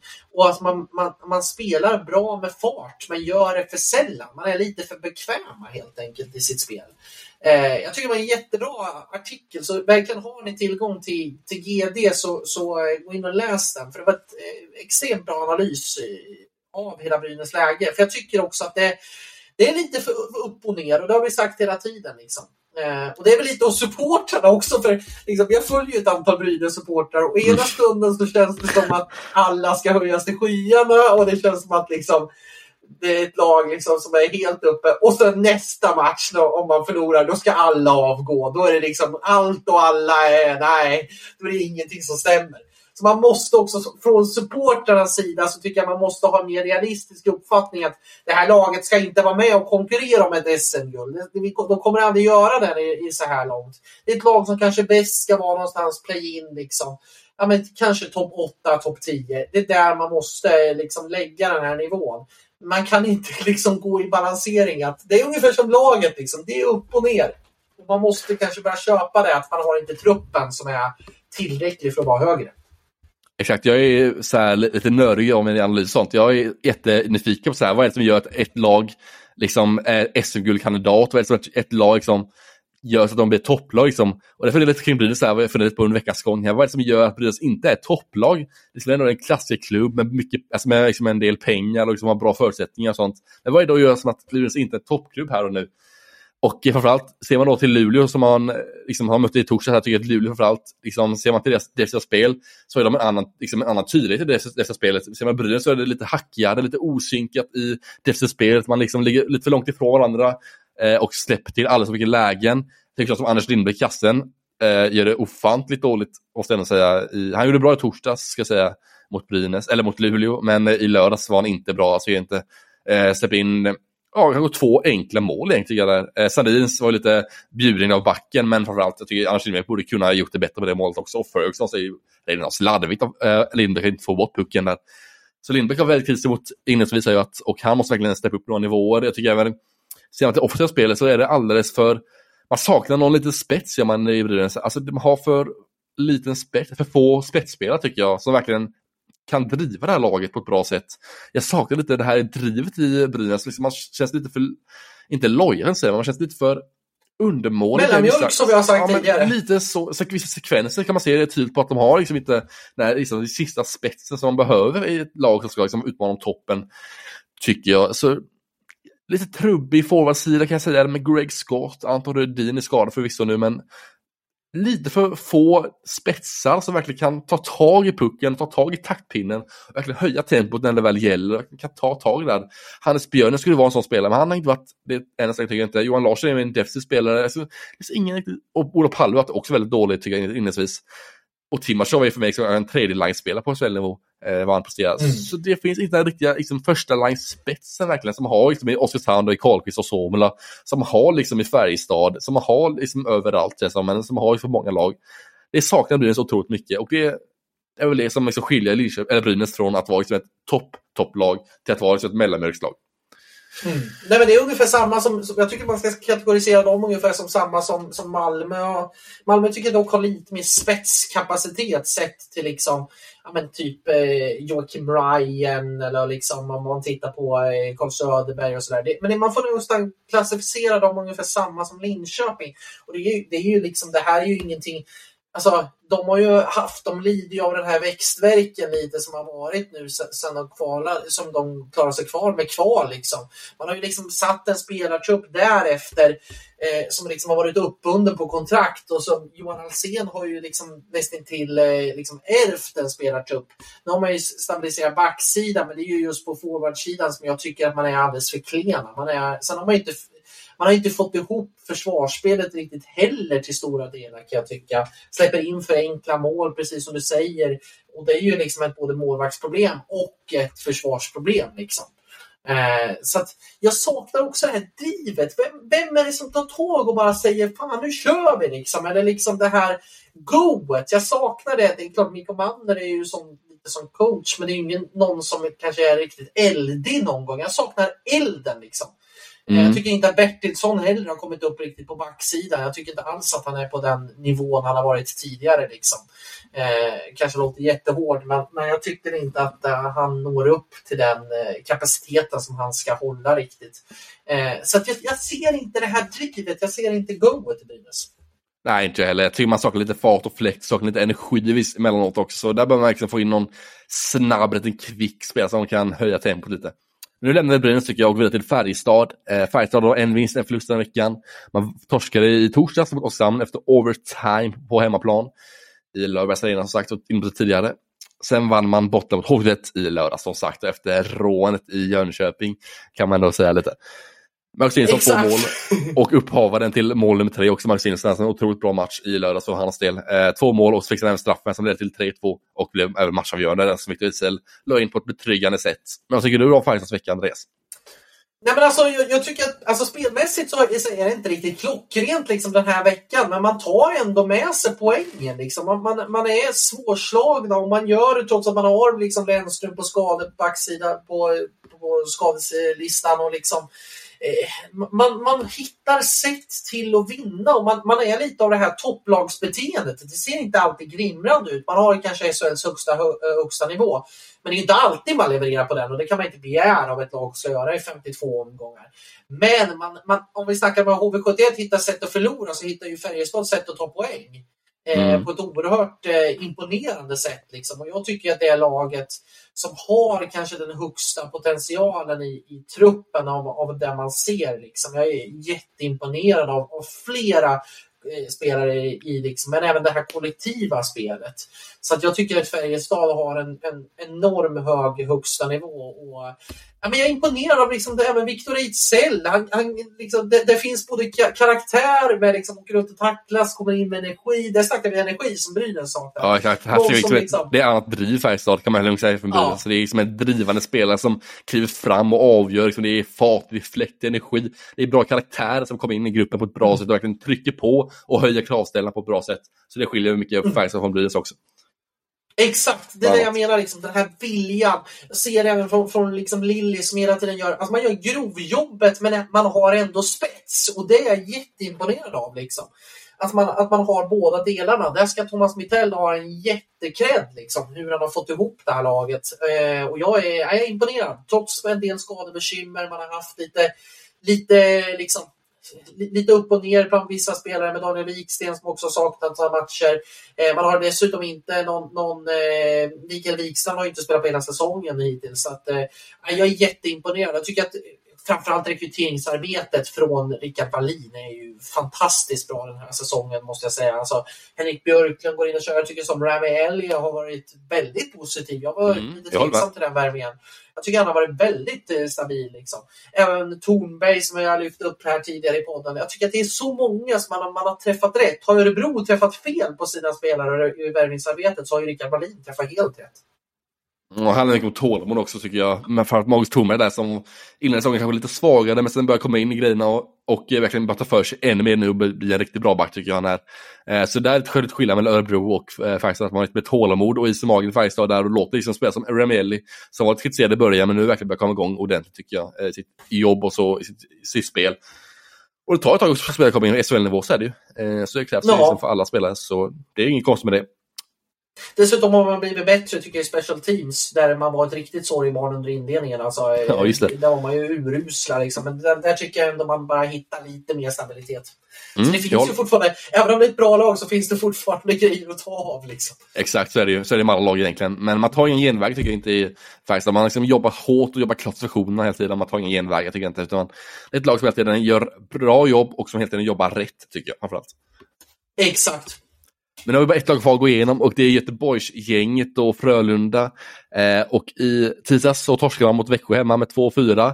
Man torskade hemma mot, H eller man hem mot Håkstedt i torsdags med 3-1 och sen torskade man hemma mot Skellefteå i lördags med 1-4. Frölunda alltså nu fyra raka hemmamatcher och endast en vinst på fyra raka hemmamatcher. Det är ju någonting som inte är godkänt för Göteborgsgänget som ska ligga i toppen. Nej, inte på något sätt. Alltså nu, nu alltså det, det, det är, man ser liksom även på sociala medier att det brukar väl alltid vara som alla när man förlorar, men alltså tålamodet börjar faktiskt tryta nu. I, i och det, är, det är det Frölunda är ett lag som engagerar och, och, just nu så är man inte tillräckligt bra. Jag tycker att man är, eh, jag tycker man är inte sagt dåliga ska jag faktiskt säga i, i, i det här läget. Alltså förlora så många på hemmaplan, man hamnar i underlägen så extremt många gånger i matcherna. Jag förstår inte varför man inte varför man inte är, bättre i det liksom från, från start. Eh, jag är lite orolig för vart ska det här ta vägen för Frölunda den här säsongen. Man behöver verkligen Andreas, Andreas Borgman tycker jag i, eh, alltså i Frölunda. För alltså, Borgman kommer komma in med sån tydlighet och sån liksom pondus och sån attityd och sån kravställning som han verkligen behöver där. Så jag tror han kommer höja många andra backar, som Folin och många andra lite yngre backar också. Han kommer höja Borgman när han kommer in sen. Eh, så han är otroligt viktig för dem att han kommer in på ett bra sätt sen efter uppehållet, eller ja, när han är tillbaks. Eh, men det är väl efter uppehållet tror jag, om jag inte missminner mig. Så han saknar ja, otroligt mycket, ja, han saknar otroligt mycket i Frölunda tycker jag framförallt. Där. Eh, en pusselbit som inte riktigt sitter på plats än så länge, framförallt på backsidan där.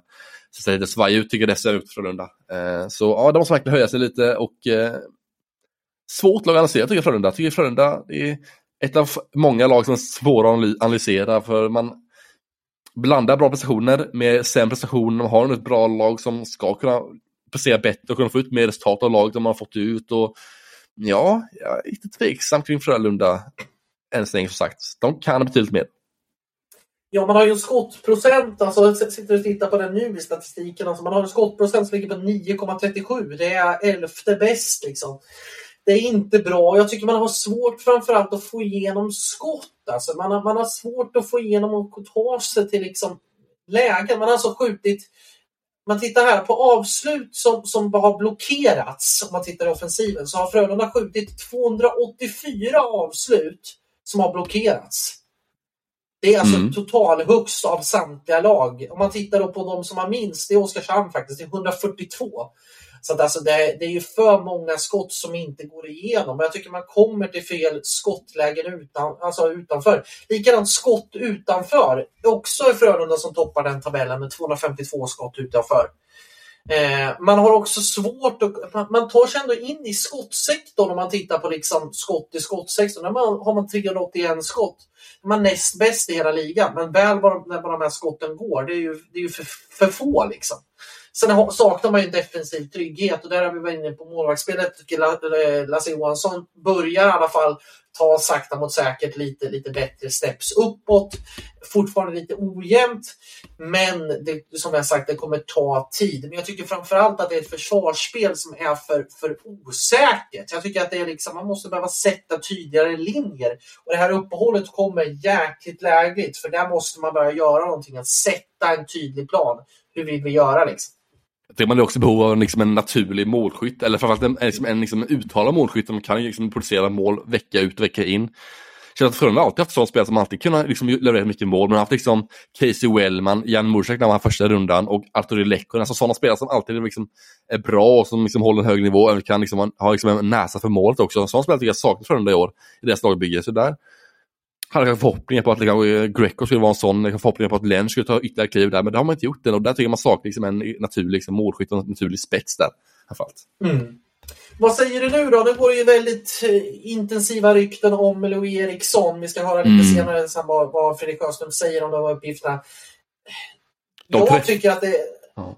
Ja, de har ju träffats. De har träffats idag. Ska träffas här i veckan. Ja. ja. I, de ska tydligen träffas i, här i början av veckan enligt uppgifter till Expressen då, som tidigare uppgett här. Eh, det jag känner det är att jag tycker inte att Louis Eriksson är den spelaren som Frölunda skulle behöva. Jag tycker man skulle behövt ta in kanske någon från Nordamerika.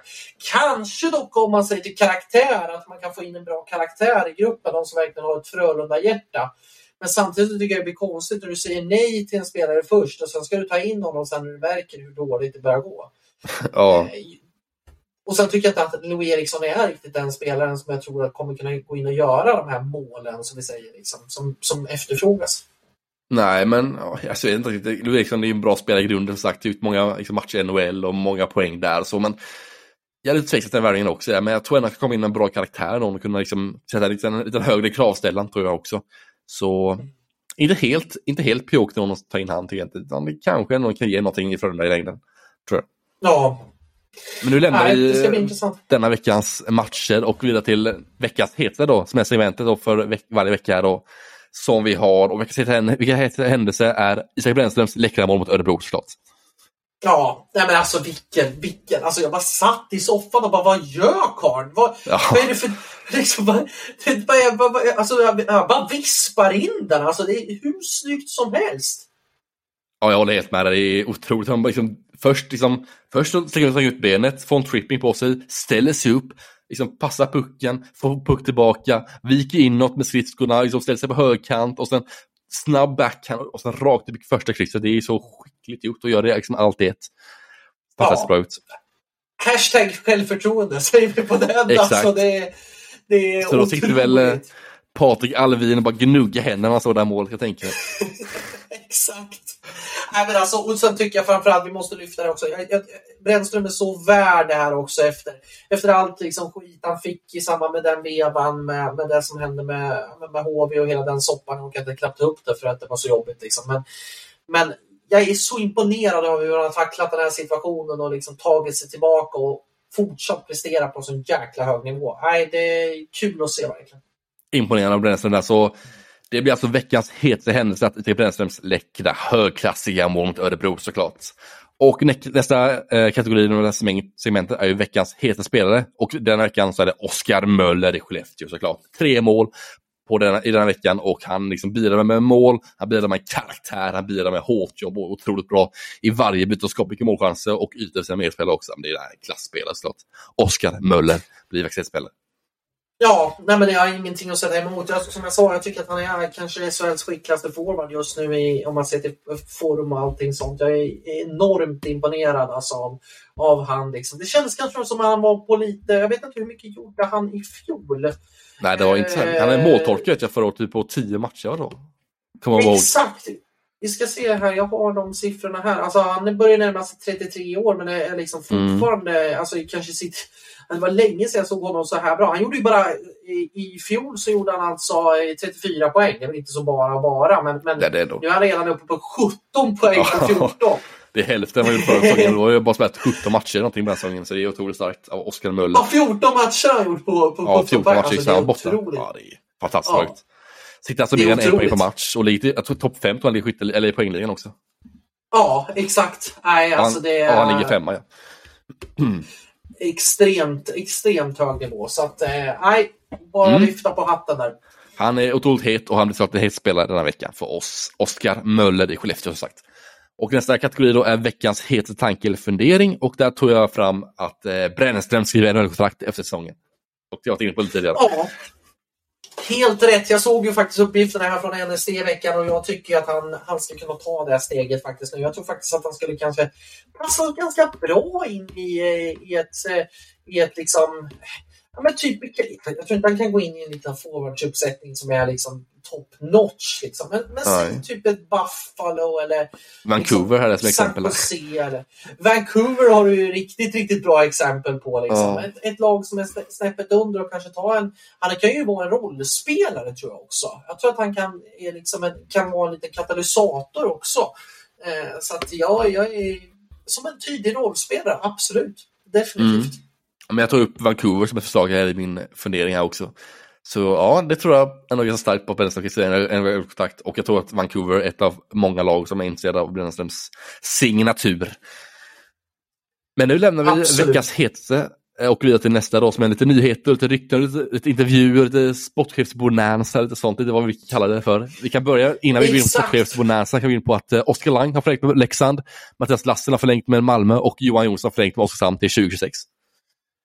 Ja, nej men alltså ska man dra någon speciell där som sticker ut så är det Oskar Lang tycker jag. Alltså, Ja. det är ju alltså, SHLs alltså, katalysator snackar vi där liksom. Så enormt imponerad av honom hur, han fortsätter att ta kliv liksom. Och jag tycker att han håller landslagsklass liksom, i, i mycket i, sin rollspel. Alltså, det, man måste uppskatta, jag tycker det är en underskattad spelare som ofta går under radarn på faktiskt hur Mm. bra han är liksom. Han är ett unikt spelare tycker jag, där med sin energi och sin låga tyngdpunkt. Liksom sin, ja, men han är unik tycker jag med sin spelstil där i SHL. Och väldigt rolig att kolla på också tycker jag. Eh, och den video man la ut med att man förlängde med Oskar Lang, det är också hög klass på den tycker jag. Ja, Sen måste jag också ge en eloge till kommunikatör, eller kommunikationsansvarig där i, eller medieansvarig i Leksand. Och får också ett plus i kanten över den förlängningen. Håller med fullt ut. Och nästa då som jag vill prata om det är Ludvig Nilssons matchstraff för slowfoot på Jim Pettersson gjorde i veckan här. Det är otroligt fult av Ludvig Nilsson där som sagt i veckan. Han eh, sparkar bort benen på Jim Pettersson. Det spelet inte ens var igång. Eh, när han ska åka och byta där Ludvig Nilsson är helt desperat och i eh, ja, men han vill bara skada i Pettersson tycker jag och det är otroligt fult gjort av Ludvig Nilsson där. Efter avblåsning. Han fick två matcher va? Ja, jag tror det. är Lite lågt kan jag tycka, ja. men eh, det är otroligt fult. Alltså, man såg tydligt att han ville ja. att han sparkade bort benen på Pettersson, som inte alls var beredd på det. Han skulle åka och byta med Pettersson tror jag. Och så bara sparken, blir han ben bortsparkad av Ludvig Nilsson som kommer bakifrån. Så det, det är väldigt Den är livsfarlig. Ja, verkligen. Det, är alltså... hög skaderisk på den. Ja, ja, men slår han huvudet i bakhuvudet, eller slår han alltså bakhuvudet i isen, där, då är det ju liksom Nej, men alltså, jag, jag förstår inte vad man sysslar med. Vad, vad sysslar karln med? Liksom? Att, att göra det dessutom efter en avblåsning, spelet är inte ens igång. Ja, men då sparkar jag undan benet på motståndaren. Alltså, det, där är, det där är så lågt och det är så fult så jag, jag, tycker att det ska vara... Så där ska faktiskt vara fem matchers avstängning. Det tycker mm. jag är lätt för att eh, när, när spelare heller inte är med, när du inte har liksom någon form av att du ska kunna försvara dig liksom efter avblåsning och göra sådana där dumma grejer Alltså det är så jäkla dumt så jag vet inte, alltså det måste ju, jag måste ju ha fått någon form av jag vet inte vad, hjärnsläpp deluxe liksom. Jaha, det kan man säga. Alltså det är väldigt onödigt att sätta sitt lag i den sisten också. Att liksom sätta sig i laget skiter men när man liksom drar på sig matchstraff, sätter sig sitt lag i fem minuter boxplay. Det är ju inte heller jätteschysst av Ludvig Nilsson där. Helt onödigt innan spelet ens var igång. Så det är, man sätter sitt lag verkligen i skiten när man gör sånt där. Och sånt blir ja, det är så, så märkligt agerande och, och, jag hoppas att han verkligen tar en tankeställare på vad han håller på med efter, efter en eh, sån där eh, grej. Liksom. Det, det, mm. nej, saknar nästan ord hur, hur svagt agerat han gör i det där läget. Liksom. Exakt, men nu kommer till eh, höjdpunkten av avsnittet kan jag säga. Nu är det dags för sportchefsbonanza, Andreas. Exakt! Eh, du har varit på jakt här eh, under dagarna och eh, fått tag på några sportchefer i SHL, bland annat då Kent Norberg i eh, och rätt och hört för det, där vad de tänker och tycker i vissa värvningar och sånt. Eh, vad de tänker om marknaden och sånt. Ja, men jag, jag tog en riktig så här, ringar eftermiddag här nu idag verkligen och ringt runt och liksom kollat efter ett nummer och liksom letat på nummer och kontaktat kommunikationsansvarig och lite sånt. Och så fick vi då, då ett litet bonanza här och vi har flera på gång också till eventuellt nä nästa veckas avsnitt som kommer kunna gästa oss. Och vill ni ha någon speciell eh, spelare eller, eller eh, sportchef eller någonting så bara skriv till oss så kan vi säkert fixa det. Vi har ju eh, access till, till liksom de flesta lagen och sådär. Så att det är bara att eh, höra av sig om ni vill ha någon speciell eh, som gästar podden så fixar vi det självklart. Jajamän. Så att, eh, Ska vi gå, dra igång den här bonanzan? Vem vill du börja med i våra Ja, men klart, den gode nubben vill man börja med tycker jag. Börja starkt med Ketten nummer Roberg i Hockeyet. Jag har många HV-tittare, eller många HV-lyssnare vet jag, som är intresserade av nubben som hans jakt på en ny förstärkning där i Jönköping. Det tycker jag vi kör på direkt här. Vi, eh, vi river av det här direkt.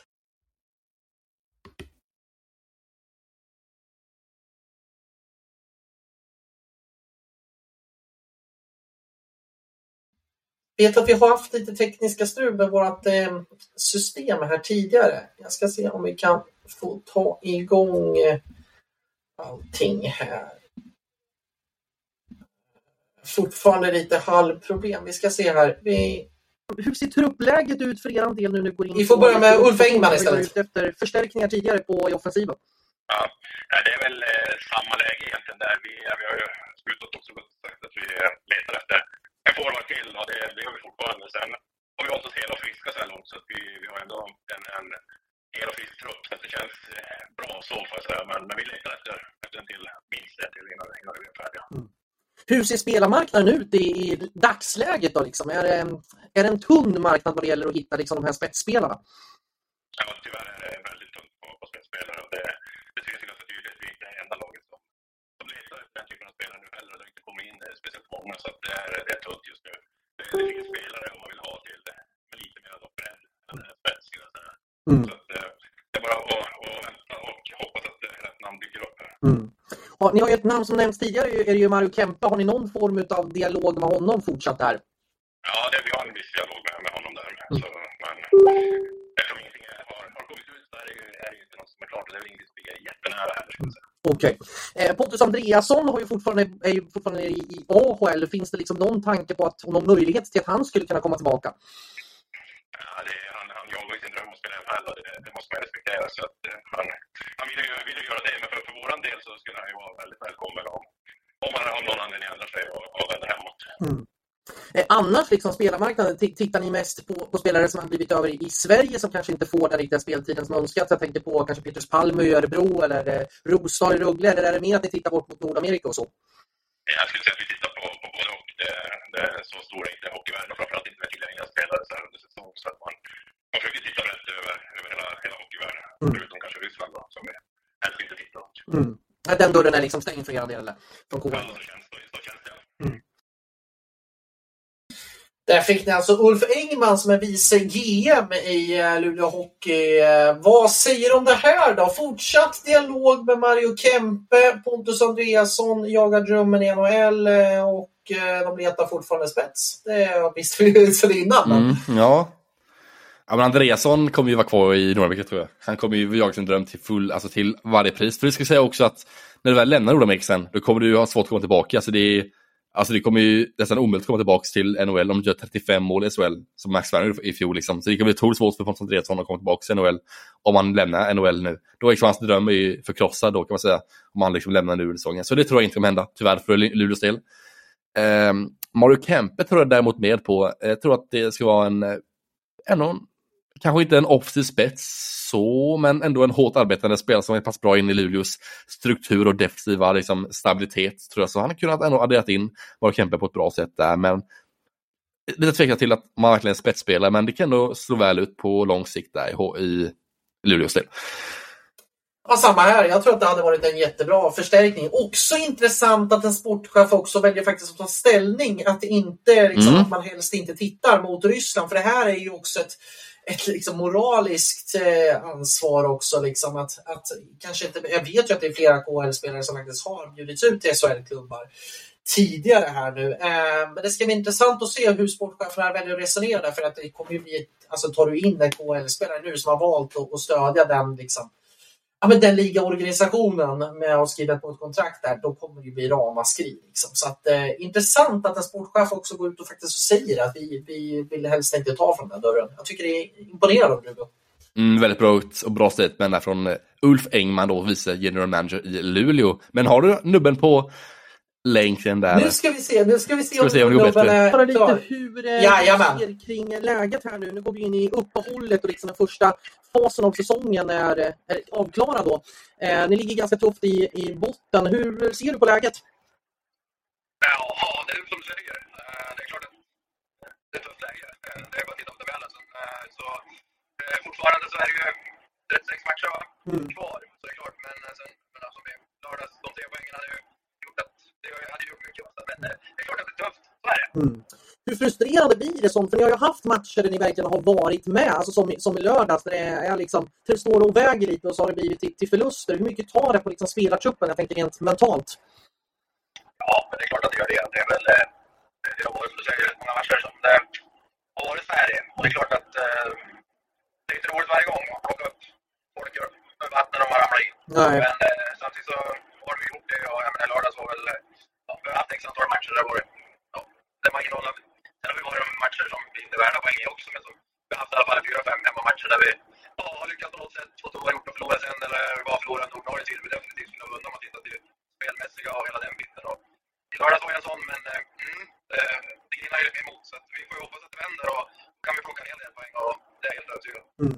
Vad tycker du är liksom de största delarna som, som gör att det inte riktigt räcker till än så länge? Då, liksom? Är det något form spelmässigt? Är det någon lagdel du känner att men det här måste vi göra bättre i? Det är klart, jag menar, du ju egentligen på alla lagdelar. Jag menar, det, det är svårt att peka ut är enskilda lagdelar. Men eh, det är väl, om man är så är det väl att det, det har inte varit någon överprestation på någon av lagdelarna. Utan det, vi har ett jobb att göra och ja, så är det. Känner ni ändå förtroendet för Tommy Samuelsson fortfarande?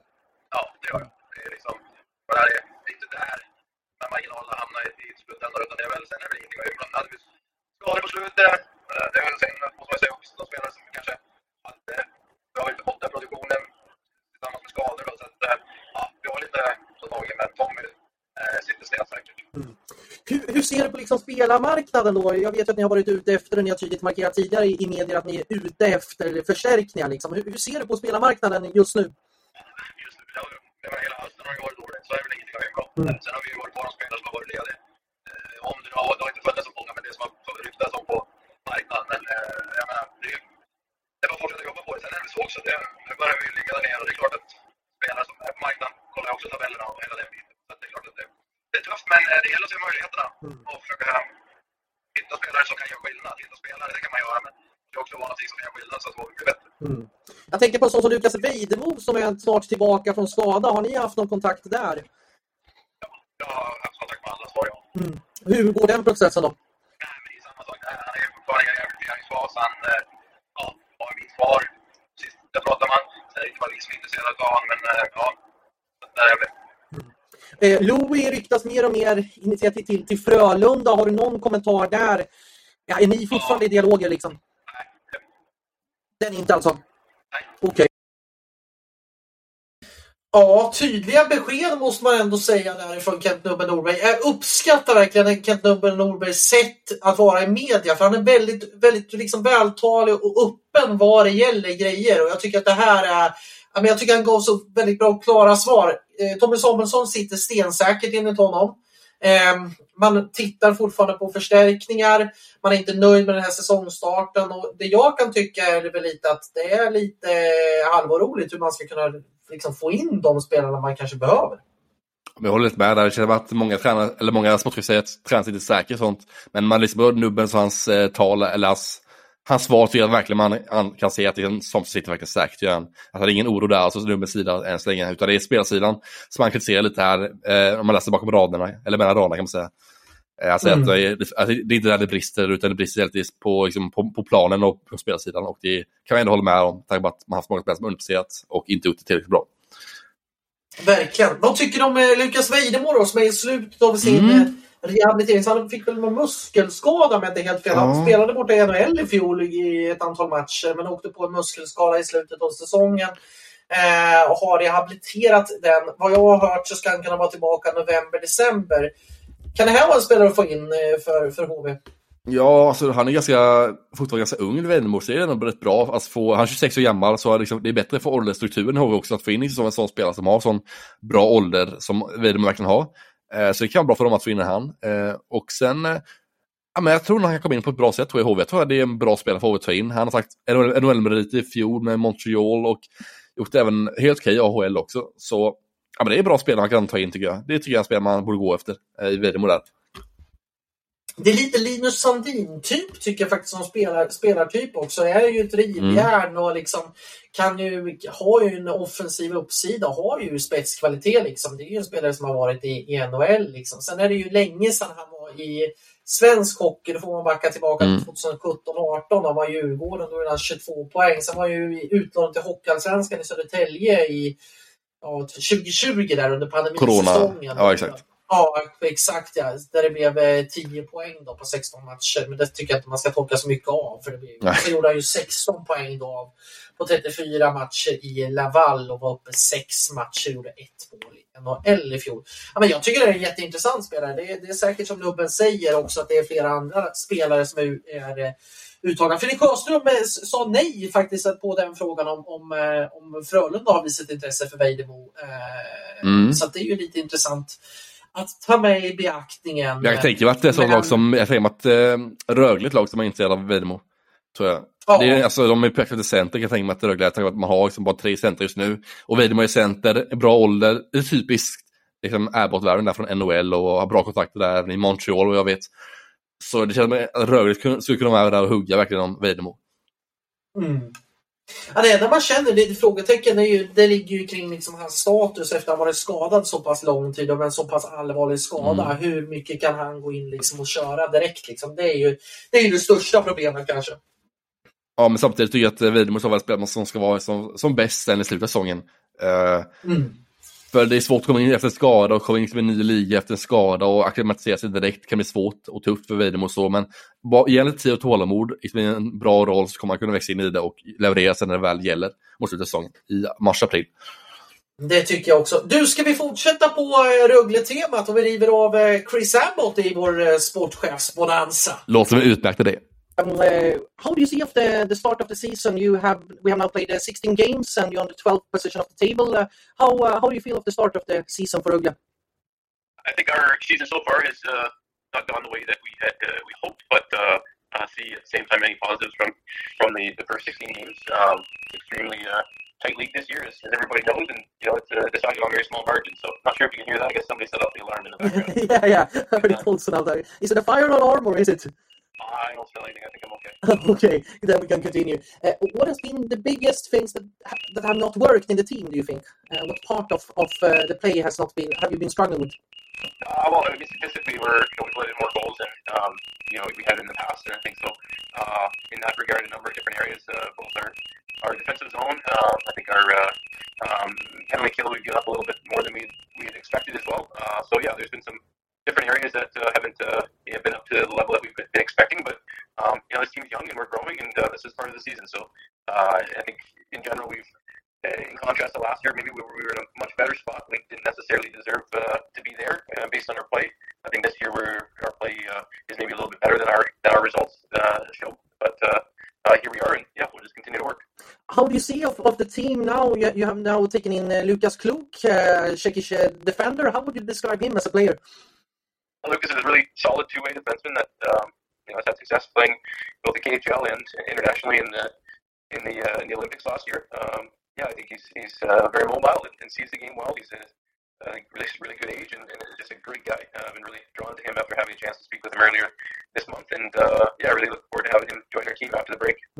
Are you searching now for for uh, other players to take into the team? Uh, maybe another defender. It has been some some rumors about a KHL defender named uh, Chris Bigras from from uh, Barish Astana. Yeah, I won't uh, comment on any any players specifically. Uh, I mean, with my position, I think like all the other 13 Hmm. sport does and their staff, you know, you're constantly uh, evaluating different opportunities, and especially through this time of year towards the trade deadline for the current season. So, um, yeah, that, that continues, and we'll see, you know, if the if we add anybody to the roster or not. A lot of things can change uh, between now and the end of the year. Yeah. It has been some some uh, information also that Kim Rosdahl has been uh, offered to other teams. Have you anything to say about that? I don't I don't uh, comment on individual uh, players and uh, situations, but uh, I can say Kim has done a great job coming in here and, and making adjustments to, to play the style that we're looking to play. And um, he's had a great attitude. And he's he's a, a member of our team, and I'm, I'm happy about that. So um, beyond that, I don't have any other comment. Uh, do you want to, if you want to, if you have the ability to, to take into a player, is it like is it the defense that you focus on, or is it a forward that you? Uh, well, I think that obviously depends on on which uh, which player becomes available. But um, you know, we're, we're yeah again continue to. To, to look what opportunities we have to strengthen our team, and uh, whether that's on forward or uh, on defense, and uh, we'll see. But uh, I'm very happy that Lucas has joined the team now, and um, we'll excited to get him into the team here after the break. Där fick ni alltså Chris Abbott. Eh, vad säger du om hans svar Mm. där? Lite oväntat lugn tycker han är än av deras inledning. Tycker han känns väldigt, eh, han påpekar att de har ett väldigt ungt, eller ungt lag och som verkligen så växer under säsongens gång här. Eh, lite oväntat lugn som sagt över inledningssäsongen. Jag tycker man kanske ska var lite orolig över deras inledning vad han var, men ja, som sagt det är ändå utåt så. Men ändå en ganska, ja, men det är typiskt att inte kommentera så specifika spelare, vilket man kan förstå med tanke på deras position och sånt. Men Ändå intressant intervju tycker jag. Eh, bra frågor av dig Andreas och en härlig intervju. Någon tycker han ger, ger svar på det man vill ha. Där att man liksom fokuserar lite mer på backsidan. Beroende på vilket spel som dyker upp sagt. Men lite man fokuserar nog lite mer på backsidan här framöver också. Att man vill få in kanske någon mer pusselbit där och sen även det kanske inom pusselbit på forsidan om rätt man dyker upp. Mm. Nej, men jag håller med fullt ut. Och jätteintressant också hur man får in Lukas Klok och hur han ser på ha- hans del. Mm, just det. Samma, samma, samma analys som vi har dragit egentligen här. Och, och det här som är så kul var också att vi, det är det vi vill göra med den här podden också. Vi vill ju inte bara vi vill ju komma med våra inspel, men vi vill också höra från de som också tar besluten. Så det är ju Exakt. liksom våran idé med den här podden och det kanske skiljer oss kanske lite från andra poddar också. Det här är ju någonting vi kommer att testa mer längre fram också med att kunna, kunna liksom vara i händelsernas centrum på det här sättet. Så att, ja, men intressant och det var lite otur att brandla eller att någon form av alarm gick igång. Rånade en bank där att kunna rå med klok. Nu jäklar. Nu jäklar så pengarna in. Ja. Ja, jäklar. Du, det hade varit väldigt, väldigt så här, icke Chris Abbottigt att göra också. För att han Ja. är kanske mest, mest artiga sportchef som finns. Han var, han var väldigt, eh, han frågade efter några bra matställen i Örebro och sådana saker. Vi hade lite prep, eh, prep talk inför eh, den här matchen. Eller den Mm. här, jag säga, den här eh, intervjun. Intervjun. Så att, eh, Ja. precis. Så att, nej, intressant att höra. Och nu ska vi avsluta det här Bonanzat och då går vi på också ett lag där det har varit lite turbulent, nämligen Frölunda. Så vi hör vad Fredrik Sjöström har att säga om läget just nu. Läget här nu under uppehållet och ja, lite hur ni tänker kring läget just nu. Eh, Ja, inte tänkt eh, jättemycket just nu utan nu är det uppehåll. Vi ska träna, slipa på, på lite saker och ting som vi, som vi allmänt gör. Mm. Eh, och eh, ja, sen är det raskt på nästa vecka på tisdag har vi CHL, CHL-match. Så att det är egentligen där fokuset ligger. Hur, hur känner ni liksom kring det här läget och kring de här inledande omgångarna, säsongstarten som, som har varit? Eh, om du sammanfattar det. Liksom. Ja, det har gått eh, både upp och ner och det är väl eh, kanske framförallt senaste veckan här som vi kanske inte är helt nöjda med. Eh, Som sagt finns väl lite mer att, att hämta såklart. Sen är ligan är väldigt jämn. Eh, Det finns, det finns inga lätta matcher någonstans utan det är en jämn och tuff liga vilket ja, det är väldigt inspirerande. Eh, Så att det gäller att vara på hugget varenda, varenda match. Så att, eh, att det är lite det nu. Nu har vi lite tid här och jobba med, med gruppen och laget. Och, så det är viktigt att vara redo när vi drar igång igen. Ser du någon speciell lagdel eller någon speciell speldel där du känner att ni inte har varit liksom tillräckligt bra eller som ni behöver vässa till här nu under, men under uppehållet framförallt?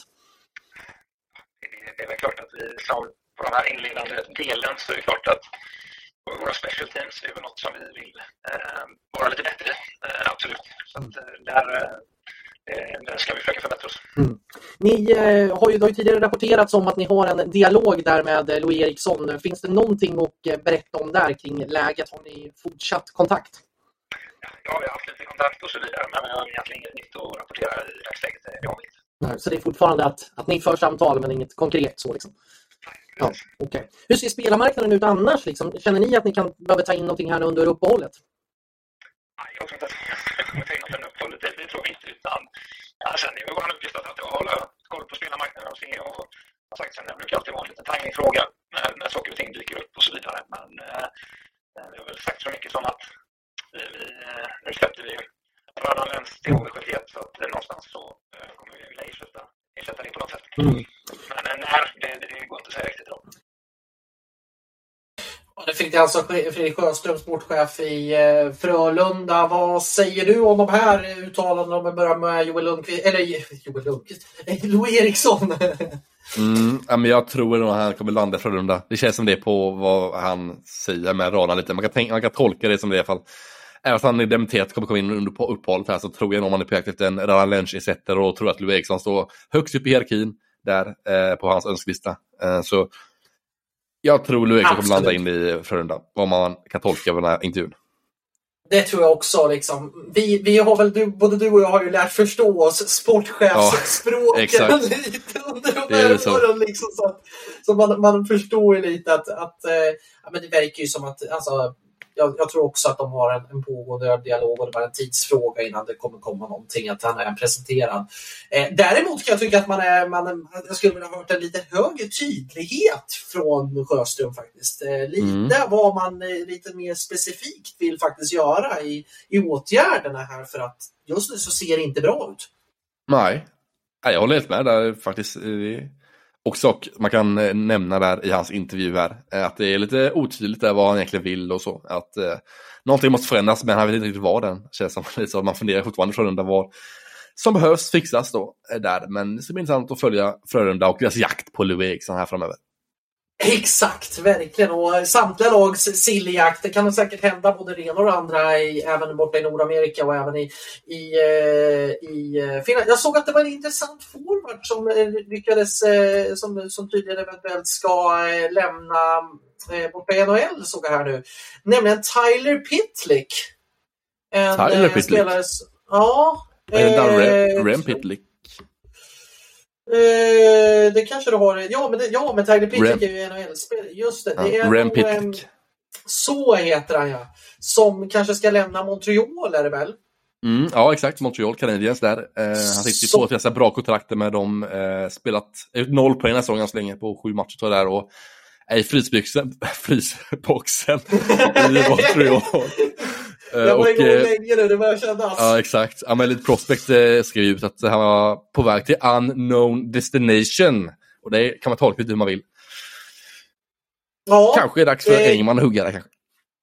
ja, det kanske är dags. Jag vet inte hur mycket spetsforward det är. Liksom. Mm, ja, men du är ute bra här i 26 poäng i NHL förra året, 46 matcher. Eh, Mm. I, alltså i Montreal så gjorde han 11 poäng på 20 matcher i Minnesota under samma säsong. 10 poäng på 8 matcher i AHL säsongen dess och gjort det bra. 36 poäng för tre år sedan i AHL också på 63 matcher. Så ja, men det är en spelare som ja, kan gå in och spetsa vilket SHL-lag som helst. Mm. Frågan är dock om han blir kvar borta i Nordamerika eller om han eh, väljer att... Det är eh, väl, han är väldigt dyr. Han är väldigt dyr att ta in. Alltså. Ja. Det är, alltså, han, alltså, han har en, jag tror det stod 1,1 miljoner dollar. Ja, det är Eh, 11 miljoner. Ja, det, det, det är ju det är ju lite, lite för dyrt kanske just, nu. Ja, Men eh, det Det- kan ju finnas eh, kompromisser där också med utlåning kan ju hända och sånt också. Eh, Så det finns olika kompromisser, olika lösningar och tillvägagångssätt man kan hitta ändå oavsett. Exakt. Och det tycker jag är konstigt att det inte används på lika många sätt. Vi såg ju det med Joshua Sang bland annat som inte blev speciellt lyckat från, från eh, varken Linköping eller Örebro. Men att, att liksom NHL-klubbarna kanske vill skicka över dem dit istället för AHL. Men det är väl att man är, man är så franchisade med Mm. sitt AHL-lag att man vill eh, ha in kapaciteten även där. Så att, eh, det ska bli intressant. Vi gnuggar händerna och vi eh, Ja, det, det känns lite konstigt att vi inte kommer ha några matcher Ja. nästa gång och snacka Nej, det känns tråkigt tycker jag, väldigt ledsamt. Inga matcher den veckan. Så nästa avsnitt nästa vecka kommer bli lite, eller nästa avsnitt ve- veckan efter då, nästa vecka blir då, då har vi inga matcher att analysera. Men det kommer ändå upp avsnitt såklart för er skull. Eh, lite korta avsnitt kanske de blir. Men det kan vara lite roliga segment och lite analyser kanske hur lagen ser ut och tabelläget ser ut lite mer. Eh, hur det ser ut för varje lag så i inledningen av matcherna här som man kan ta större slutsats, slutsats utav. Eh, och lite roliga, roliga segment som kommer komma nästa vecka. Exakt, och så kommer vi kanske, kanske ringa upp ännu fler sportchefer. Vi Ja. kanske ringer upp någon spelare som är där ute, kanske har semester. Vi kanske kan få, kanske kan få någon tränarröst. Vi, vi, eh, vi håller oss ajour trots att det är uppehåll kan jag säga. Och, eh, så det, det, och nästa vecka kommer en av oss i alla fall sända från Kalix. Så det blir ju en Mm. det blir en eh, liten tripp upp så att då tar vi lite steg upp dit. Så att, eh, nej, underbart och eh, framförallt vill ni ha något specifikt, eh, vill ni ha liksom önskemål eller någonting sånt så kontakta oss. Vi finns ju på Twitter så det är bara liksom slänga iväg vad som helst där. Både ris och ros kan ni, kan ni slänga iväg och det kan vara tips och det kan vara det ena och det andra och det tredje. Det är fantastiskt. Jag vill också uppmärksamma faktiskt nu, vi går in i, i november. Det är en lite tuff månad för många, för många där ute.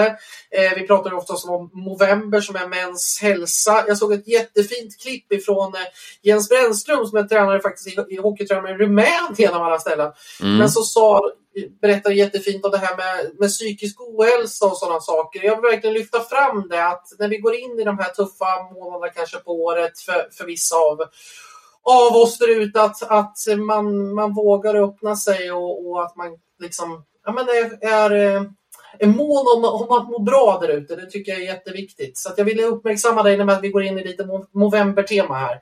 Så att jag vill också säga att Mm. mitt DM står alltid öppet om det finns någon där ute som bara vill, bara vill snacka. Det kan vara vad som helst. Det kan vara hockey, det kan vara livet, det kan vara allting.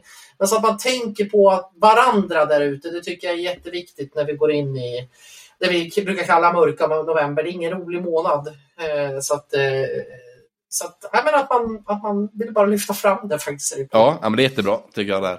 Eh, ja, men det är som du säger, bara hör av er om det är någonting till oss. Facebook och Twitter finns ju och ni kan mejla också om, vill, om ni vill det och sånt. Så det, det finns ju överallt kan man säga, men det är bara höra av er om det är någonting ni vill snacka om eller hockey eller någonting, någonting annat. Som sagt, hör av er. Verkligen.